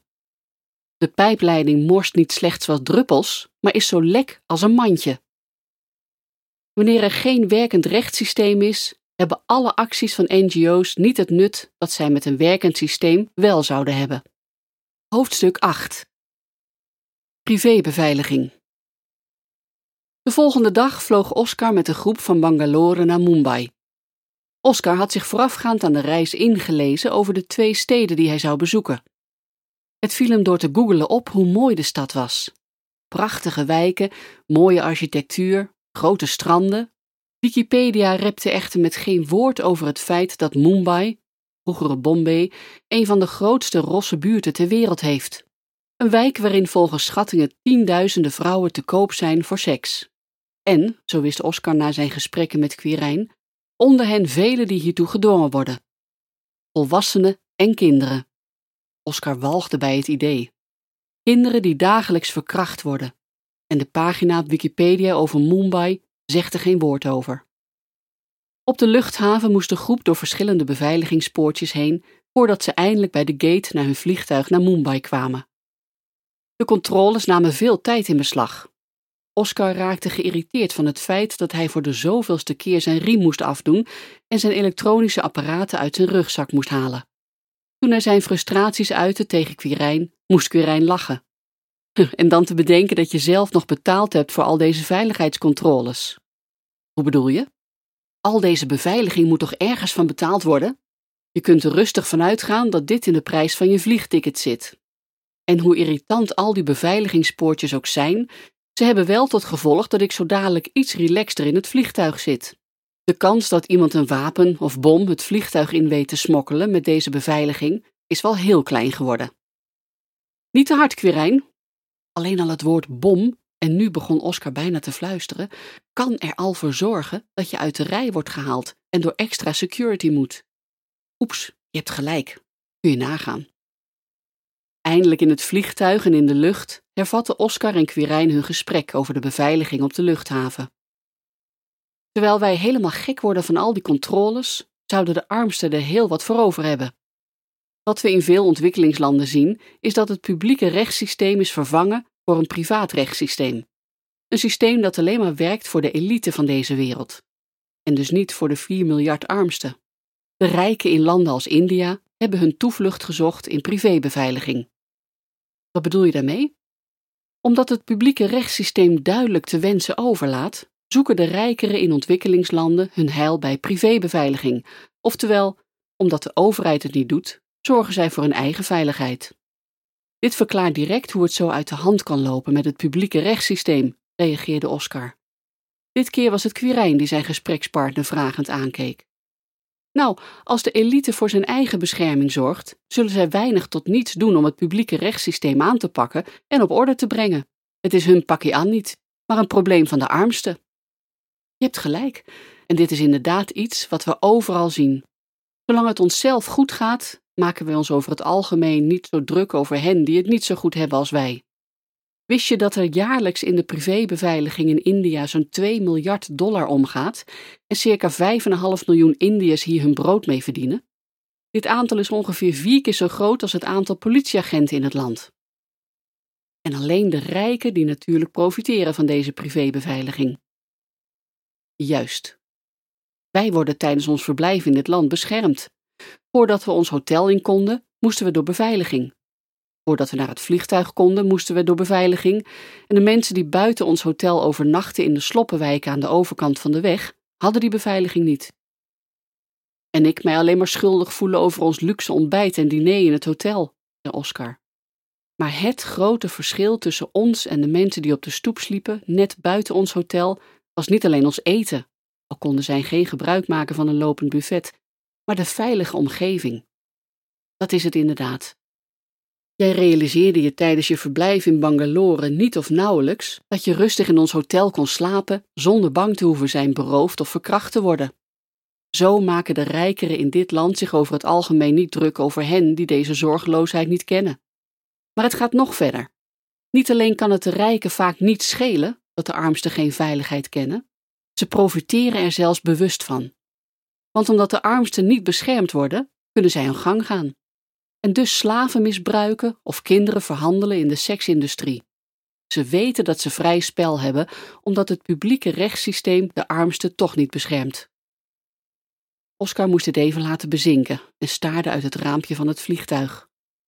Onder zich zag hij kale vlakte en iets wat kleine dorpjes moesten zijn. Hoe zouden de mensen in die dorpjes zich voelen? Wat nu wanneer iemand besloot de inwoners van dit dorp uit te buiten, te mishandelen en te verkrachten? Zou er iemand zijn die het voor hen op zou nemen? Of zouden zelfs makke schapen naar de slachtbank worden geleid? Totaal hulpeloos. Hoe is het toch mogelijk dat dit enorme probleem zo lang kan standhouden? vroeg Oscar na een tijdje naar buiten te hebben gestaard. Pirijn zuchtte.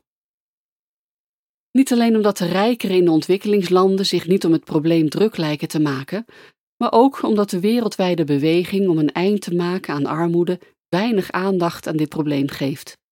Zo kwam het herstel van rechtssystemen niet voor in de millenniumdoelen voor 2015. In de nieuwe Global Goals van de VN wordt gelukkig wel aandacht gevraagd voor vrede, veiligheid en sterke publieke diensten. Een goede stap. Zeker, de afgelopen 40 jaar is er 3 biljoen uitgegeven aan ontwikkelingswerk. Dat is een 3 met 12 nullen. Allemachtig, je zou het op je bankrekening hebben staan. Daar kun je landen mee veranderen. Virij moest lachen. Dat zou inderdaad kunnen, mits goed besteed natuurlijk.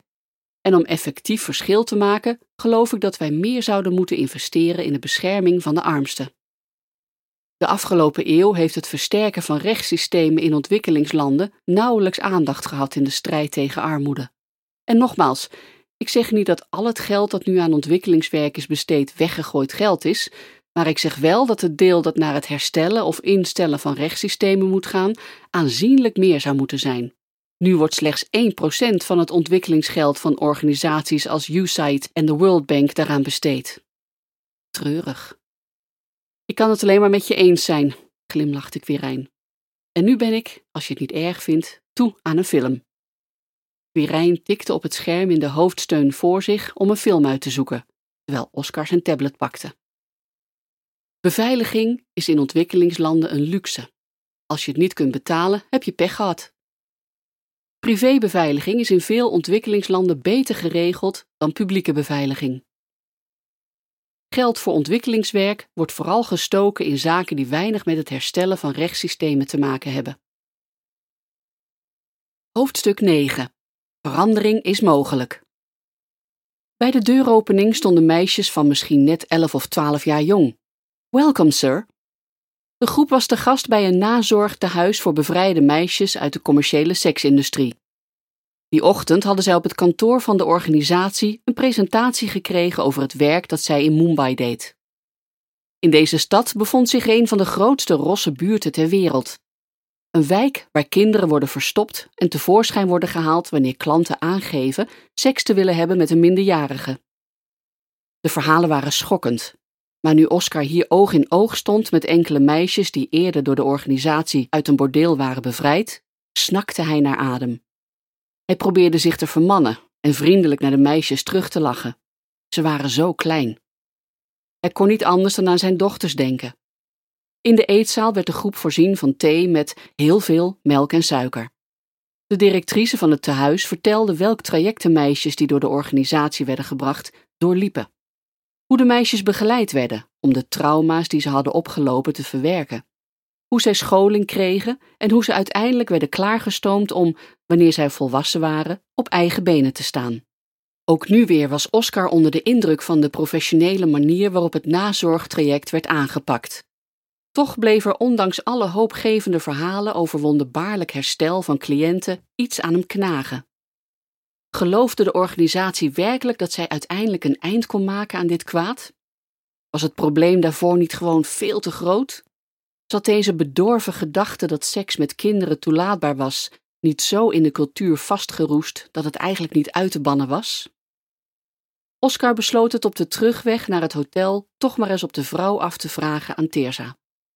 Ze was per slot van rekening de directrice van de organisatie in Nederland en moest, zo vond Oscar, ongetwijfeld een onderbouwing hebben voor haar geloof dat ze met haar organisatie meer was dan een druppel op de gloeiende plaat. Het is eerder gebeurd, was Teersa's eerste reactie, toen Oscar op de terugweg haar de vraag stelde of zij werkelijk dacht dat een samenleving, een land, kon veranderen. Dat een totaal verziekt rechtssysteem echt kon genezen. Hoe bedoel je? vroeg Oscar direct. Wanneer dan? Oké, vraag aan jou. Welke stad beschrijf ik nu? Eersa draaide zich naar Oscar toe en begon met het beschrijven van de situatie in een bepaalde stad. De politie in deze stad bestaat voornamelijk uit ongeletterde mannen die net in het leger hebben gediend. Experts beschrijven hen als ongetraind, nauwelijks toegerust om hun werk te doen en met een lage moraal. De bevolking van de plaats vertrouwt hen als vanzelfsprekend voor geen meter. De bevolking beschrijft de politie als incompetent, agressieve dronkaards en gewelddadig naar vrouwen. Een prominente journalist noemt de politie schurkachtig, opschepperig, laf, agressief, gehaat en verafschuwd door iedereen. Wat denk je, over het politiekorps van welke plaats heb ik het? Oscar had geen flauw idee en had ook geen zin maar wat te gokken. Zeg het maar, als sla je me dood. Ik heb het over Parijs in de 19e eeuw, toen de stad gebukt ging onder armoede en een instabiel politiekorps. Het enige dat de politie in die tijd deed, was de elite een beetje beschermen. De gewone bevolking kon totaal niet op hen rekenen. De politie was drukker met hun onderlinge gevechten dan met de armsten te beschermen tegen geweld. Onder leiding van ene Louis Lepine, een politiechef in die tijd, werd de werkwijze van de politie drastisch gewijzigd. Het werd een professioneel korps dat door de bevolking werd gerespecteerd. Dit was begin 1900. Ik ben onlangs nog met mijn vrouw in Parijs geweest, reageerde Oscar. Natuurlijk niet in alle wijken, maar ik heb mij er niet onveilig gevoeld. Precies, Natuurlijk gaat er nog steeds het een en ander fout, maar over het algemeen mogen we denk ik wel stellen dat de politie in Parijs goed getraind is. Of in andere woorden, een stad kan veranderen, een samenleving kan veranderen, een land kan veranderen. Zaak is wel dat wij hierin blijven geloven. En weet je, vervolgde Tirza, ik kan zo nog veel meer voorbeelden geven.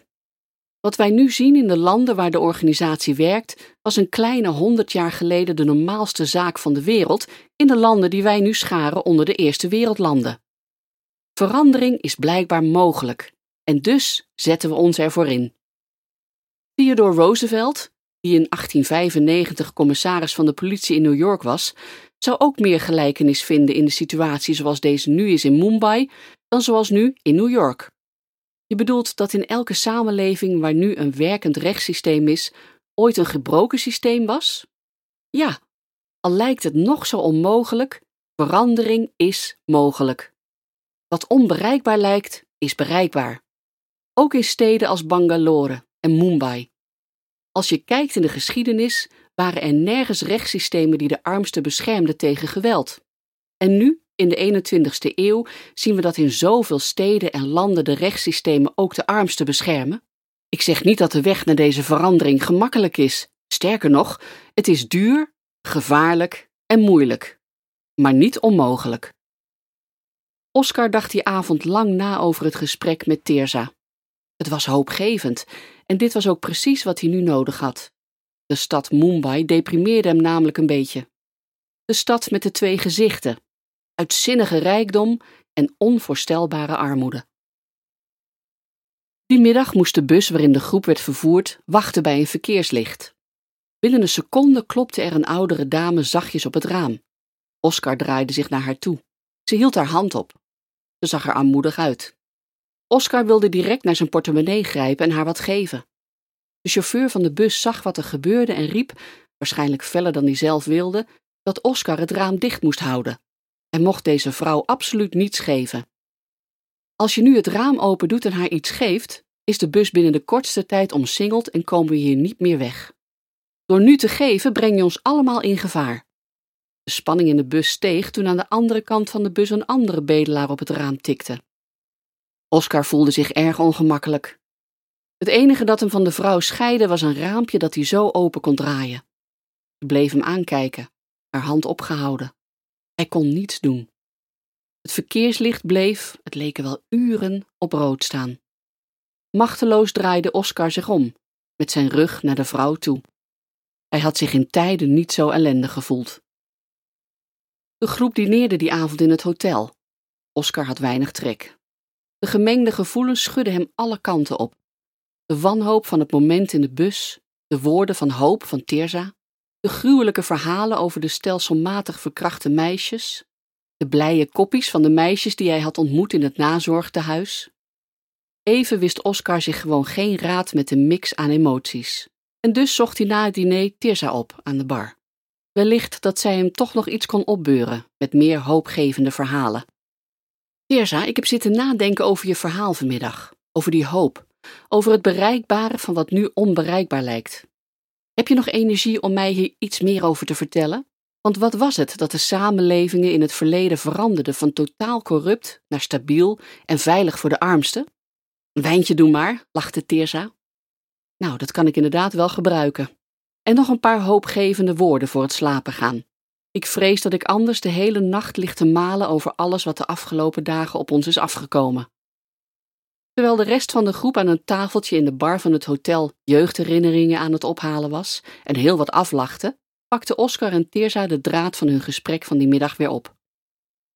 Uit onderzoeken blijkt dat de samenleving die ten positieve veranderd zijn en nu een werkend rechtssysteem hebben, in deze verandering een aantal zaken gemeen hadden. Want één ding is zeker: veranderingen kwamen niet vanzelf. Vertel.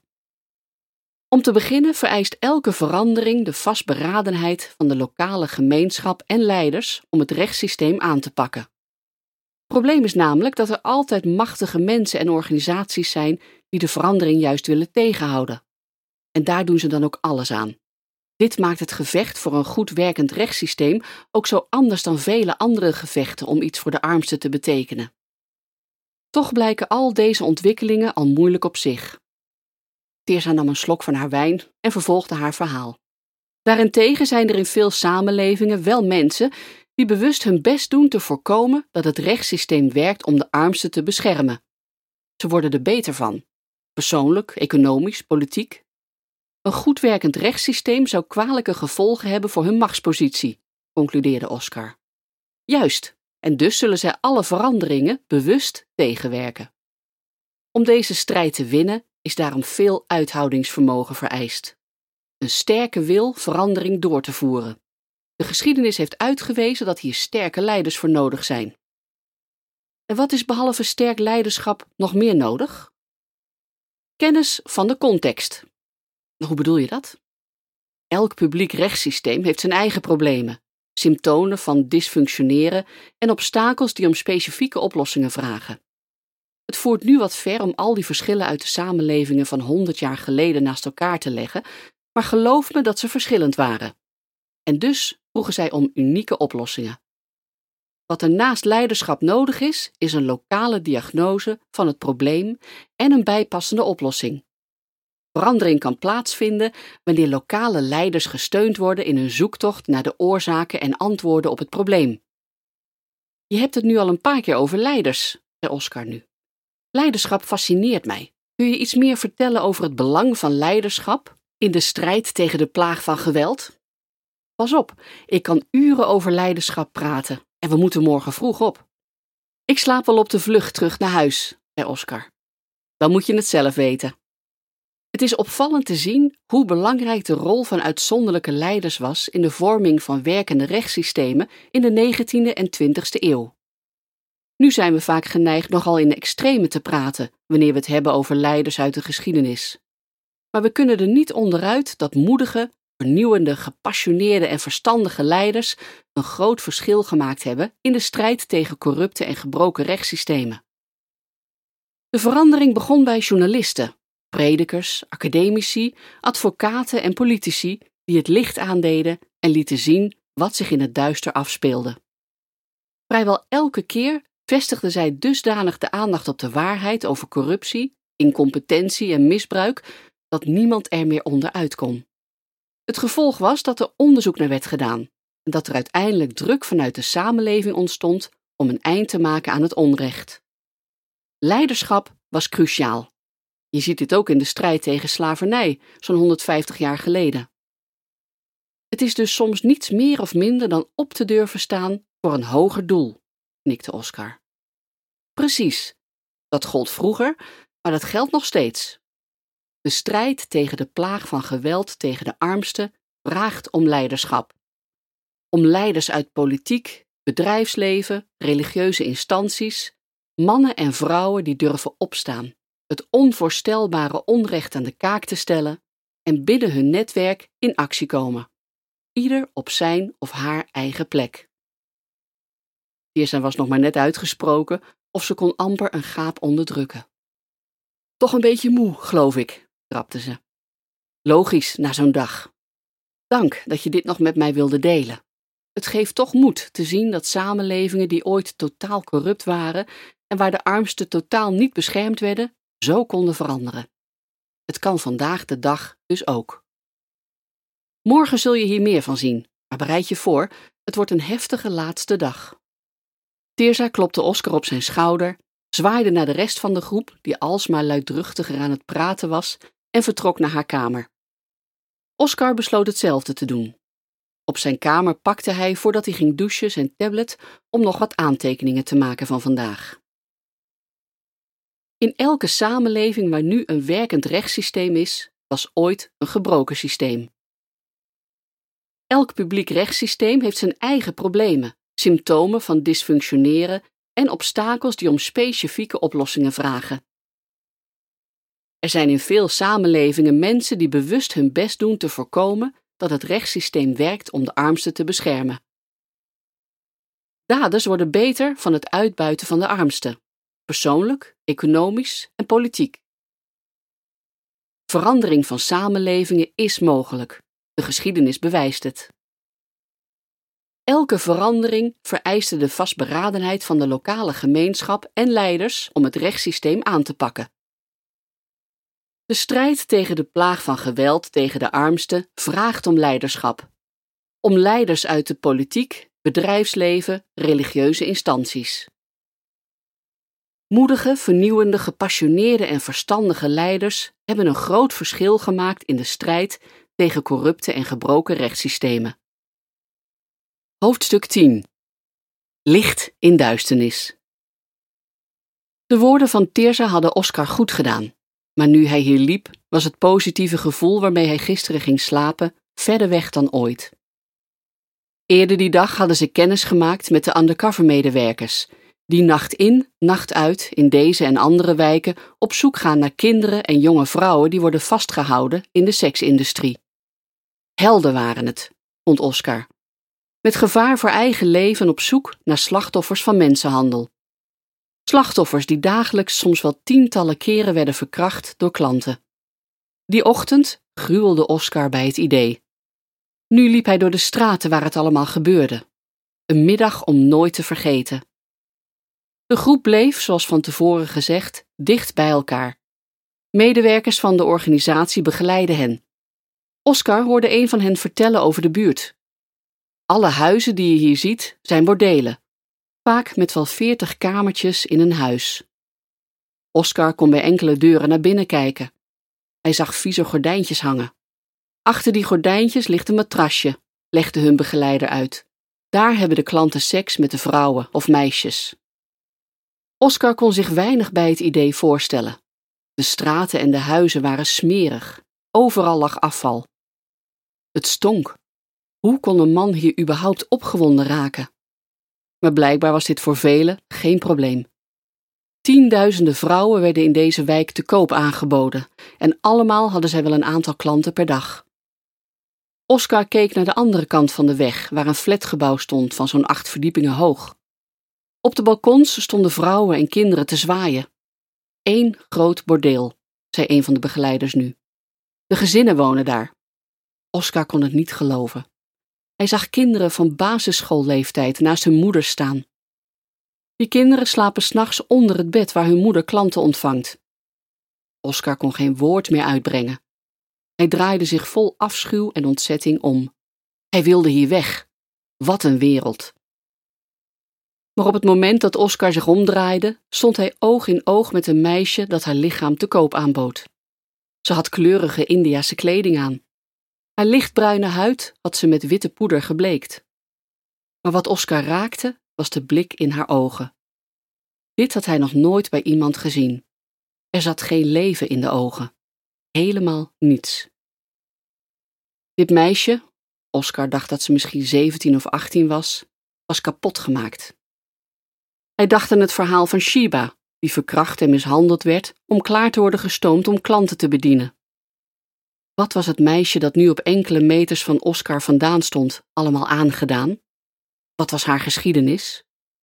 In wat voor huis werd zij ooit als onschuldig meisje geboren? In welke straten had zij haar eerste stapjes gezet? En wanneer was daar het moment dat zij van haar onschuld werd beroofd? Wanneer werd zij voor het eerst verkracht? En hoeveel verkrachtingen waren er gevolgd?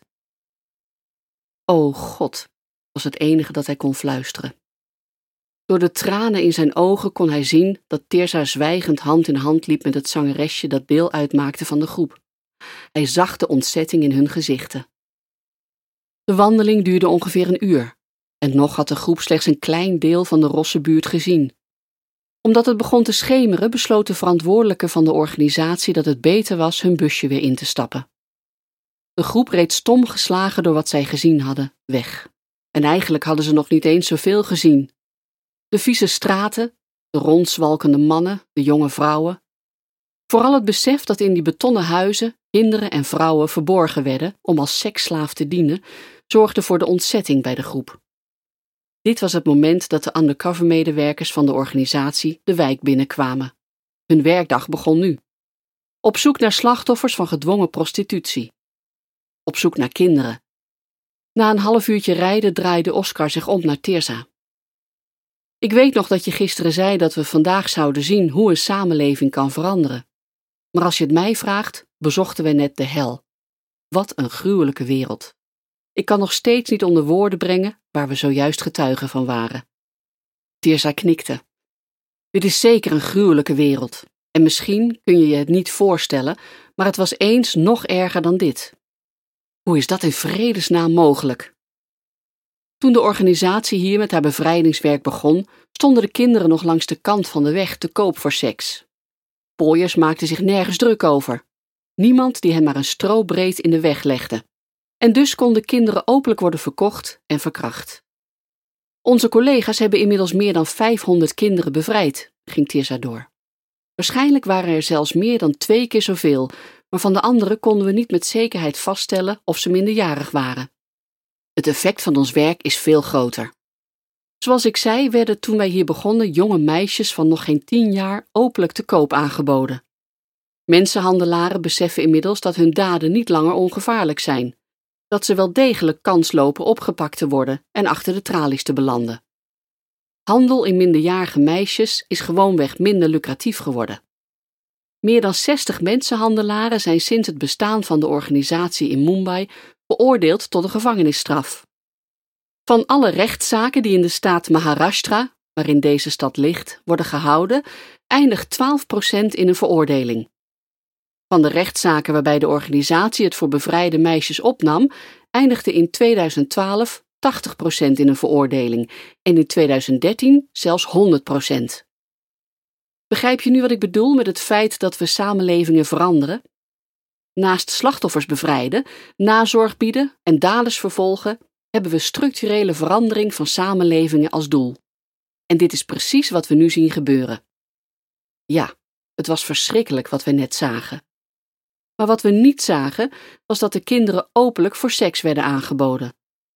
Ze zijn er nog wel, maar het is veel minder dan voorheen. En de kinderen die nog wel worden aangeboden, worden beter verborgen. Soms moeten onze collega's letterlijk muren openbreken omdat ze de verstopte deuren naar de geheime ruimte niet kunnen vinden. Ruimte waarin jonge slachtoffers worden vastgehouden en verkracht. Maar geloof mij, het aantal kinderen in de seksindustrie is drastisch afgenomen. Blij dat te horen, zei Oscar nu. Maar zou je ons, Oscar zag dat de rest van de groep meeluisterde naar het gesprek, iets meer kunnen zeggen over die structurele verandering van samenlevingen? We hebben het tijdens de afgelopen dagen gehad over het bevrijden van slachtoffers, het laten berechten van de daders, het herstellen van levens van de slachtoffers, maar die vierde pilaar van jullie werk, structurele verandering van samenlevingen, is de essentie, toch? Helemaal waar. Zoals je weet, delen wij op social media veel berichten over onze reddingsoperaties en gewonnen rechtszaken. Dit zijn natuurlijk ook mooie verhalen om te delen. Het is goed om te beseffen dat wij naast de reddingsoperaties duurzame verandering creëren. Dit doen wij onder andere door in de plaatsen waar we werken lokale autoriteiten te trainen. Als zij het probleem serieus aanpakken, maken we echt een verschil. Dan kunnen we samenlevingen veranderen. Je zei al dat hier in Mumbai er een groot verschil is gemaakt. Ja, klopt. Afgelopen jaar hebben wij meer dan 10.000 politieagenten getraind in de aanpak van mensenhandel. Dit betekent concreet dat wij hen hebben geleerd waar ze op moeten letten als ze onderzoek doen, hoe ze een arrestatie moeten verrichten, hoe ze zorgvuldig met bewijsmateriaal moeten omgaan en ga zo maar door. Het mooie hiervan is dat wij door lokale autoriteiten worden gebeld om hulp bij een bevrijdingsactie, terwijl wij vroeger hen moesten bellen. Ze komen nu zelf in actie en er komt een tijd dat wij ons kantoor hier kunnen sluiten, omdat de overheid nu zelf de meisjes beschermt en de misdaad van mensenhandel aanpakt. Geloof je het echt? Zeker, omdat we het elders ook zien gebeuren. Zal ik jullie hier in het hotel iets meer over vertellen? Ik denk dat dit een mooie afsluiter zou kunnen zijn van de reis. De groep stemde in met het idee. Oscar keek uit het raam van de bus. Langs de kant van de weg zag hij gezinnetjes onder een viaduct bij elkaar zitten. Kindertjes speelden half naakt in het zand. Dit was hun thuis. Langs hen raasde het verkeer. Een uur na aankomst in het hotel verzamelde de groep zich in de grote lobby. Tijd voor een debriefing van de dag en van de hele week. Die avond werden ze opgehaald en naar het vliegveld gebracht. Een lange nachtvlucht met een tussenstop in Dubai lag in het vooruitzicht. Oscar kon nauwelijks geloven dat ze maar een week waren weg geweest. Het leek wel een maand. Zijn hoofd explodeerde van alle indrukken die hij had opgedaan. Hij merkte dat hij moe was. De achtbaan van emoties had hem heel wat energie gekost. Jullie zien er moe uit, lieve mensen, glimlachte Teerza, terwijl ze de groepsleden één voor één aankeek. Zoals we op Schiphol al zeiden, dit zou geen snoepreisje worden. Ik hoop dat jullie geen spijt hebben dat jullie mee zijn geweest. Een antwoord wachtte Teerza niet af toen ze de groep nee zag schudden. Vooral vanmiddag was heftig, realiseer ik me. Zelf kan ik weinig anders dan concluderen dat wij rondliepen in een van de duisterste plekken van deze aardbol. Een plek waar het leven van vrouwen en kinderen niets waard is. Ze worden misbruikt alsof het gebruiksvoorwerpen zijn. Het idee dat de avond nu ook voor hen is aangebroken, doet mij gruwelen. Er waren geen woorden voor wat zij die middag hadden gezien. Oscar schaamde zich man te zijn. Want wat een leed veroorzaakte zijn soortgenoten in de levens van onschuldige meisjes. En dan noemen ze mannen het sterke geslacht. Slappe hap is het, dacht Oscar boos. Ze durven alleen omdat de slachtoffers zo onvoorstelbaar kwetsbaar zijn. Walgelijk. Tirza vervolgde. Maar zoals beloofd zal ik de avond hoopvol afsluiten. Fijn dat je dit wilt doen, Tirza, onderbrak Udo, de politierechercheur haar. We hebben de meisjes in het opvangtehuis gezien. We hebben gehoord over de aanpak van mensenhandel door de politie. We hebben, last but not least, jullie collega's van de organisatie ontmoet. Wat een helden! Je noemde het de meest duistere plek op aarde. Ik had het niet beter kunnen verwoorden. Maar wat ik ook zag, was het licht dat je collega's hier brengen. Ze zijn bezig een stad te veranderen, verschil te maken. Ik ben benieuwd naar je verhaal, maar hoop heb ik al gezien. Ik geloof oprecht dat het licht zal overwinnen, stap voor stap. Voor een groot deel dankzij het ongelooflijke werk van je collega's. Oscar knikte instemmend. Dit verklaarde ook de weerwar aan emoties die hij deze week had gevoeld. Dood en leven, kwaad en goed, duister en licht.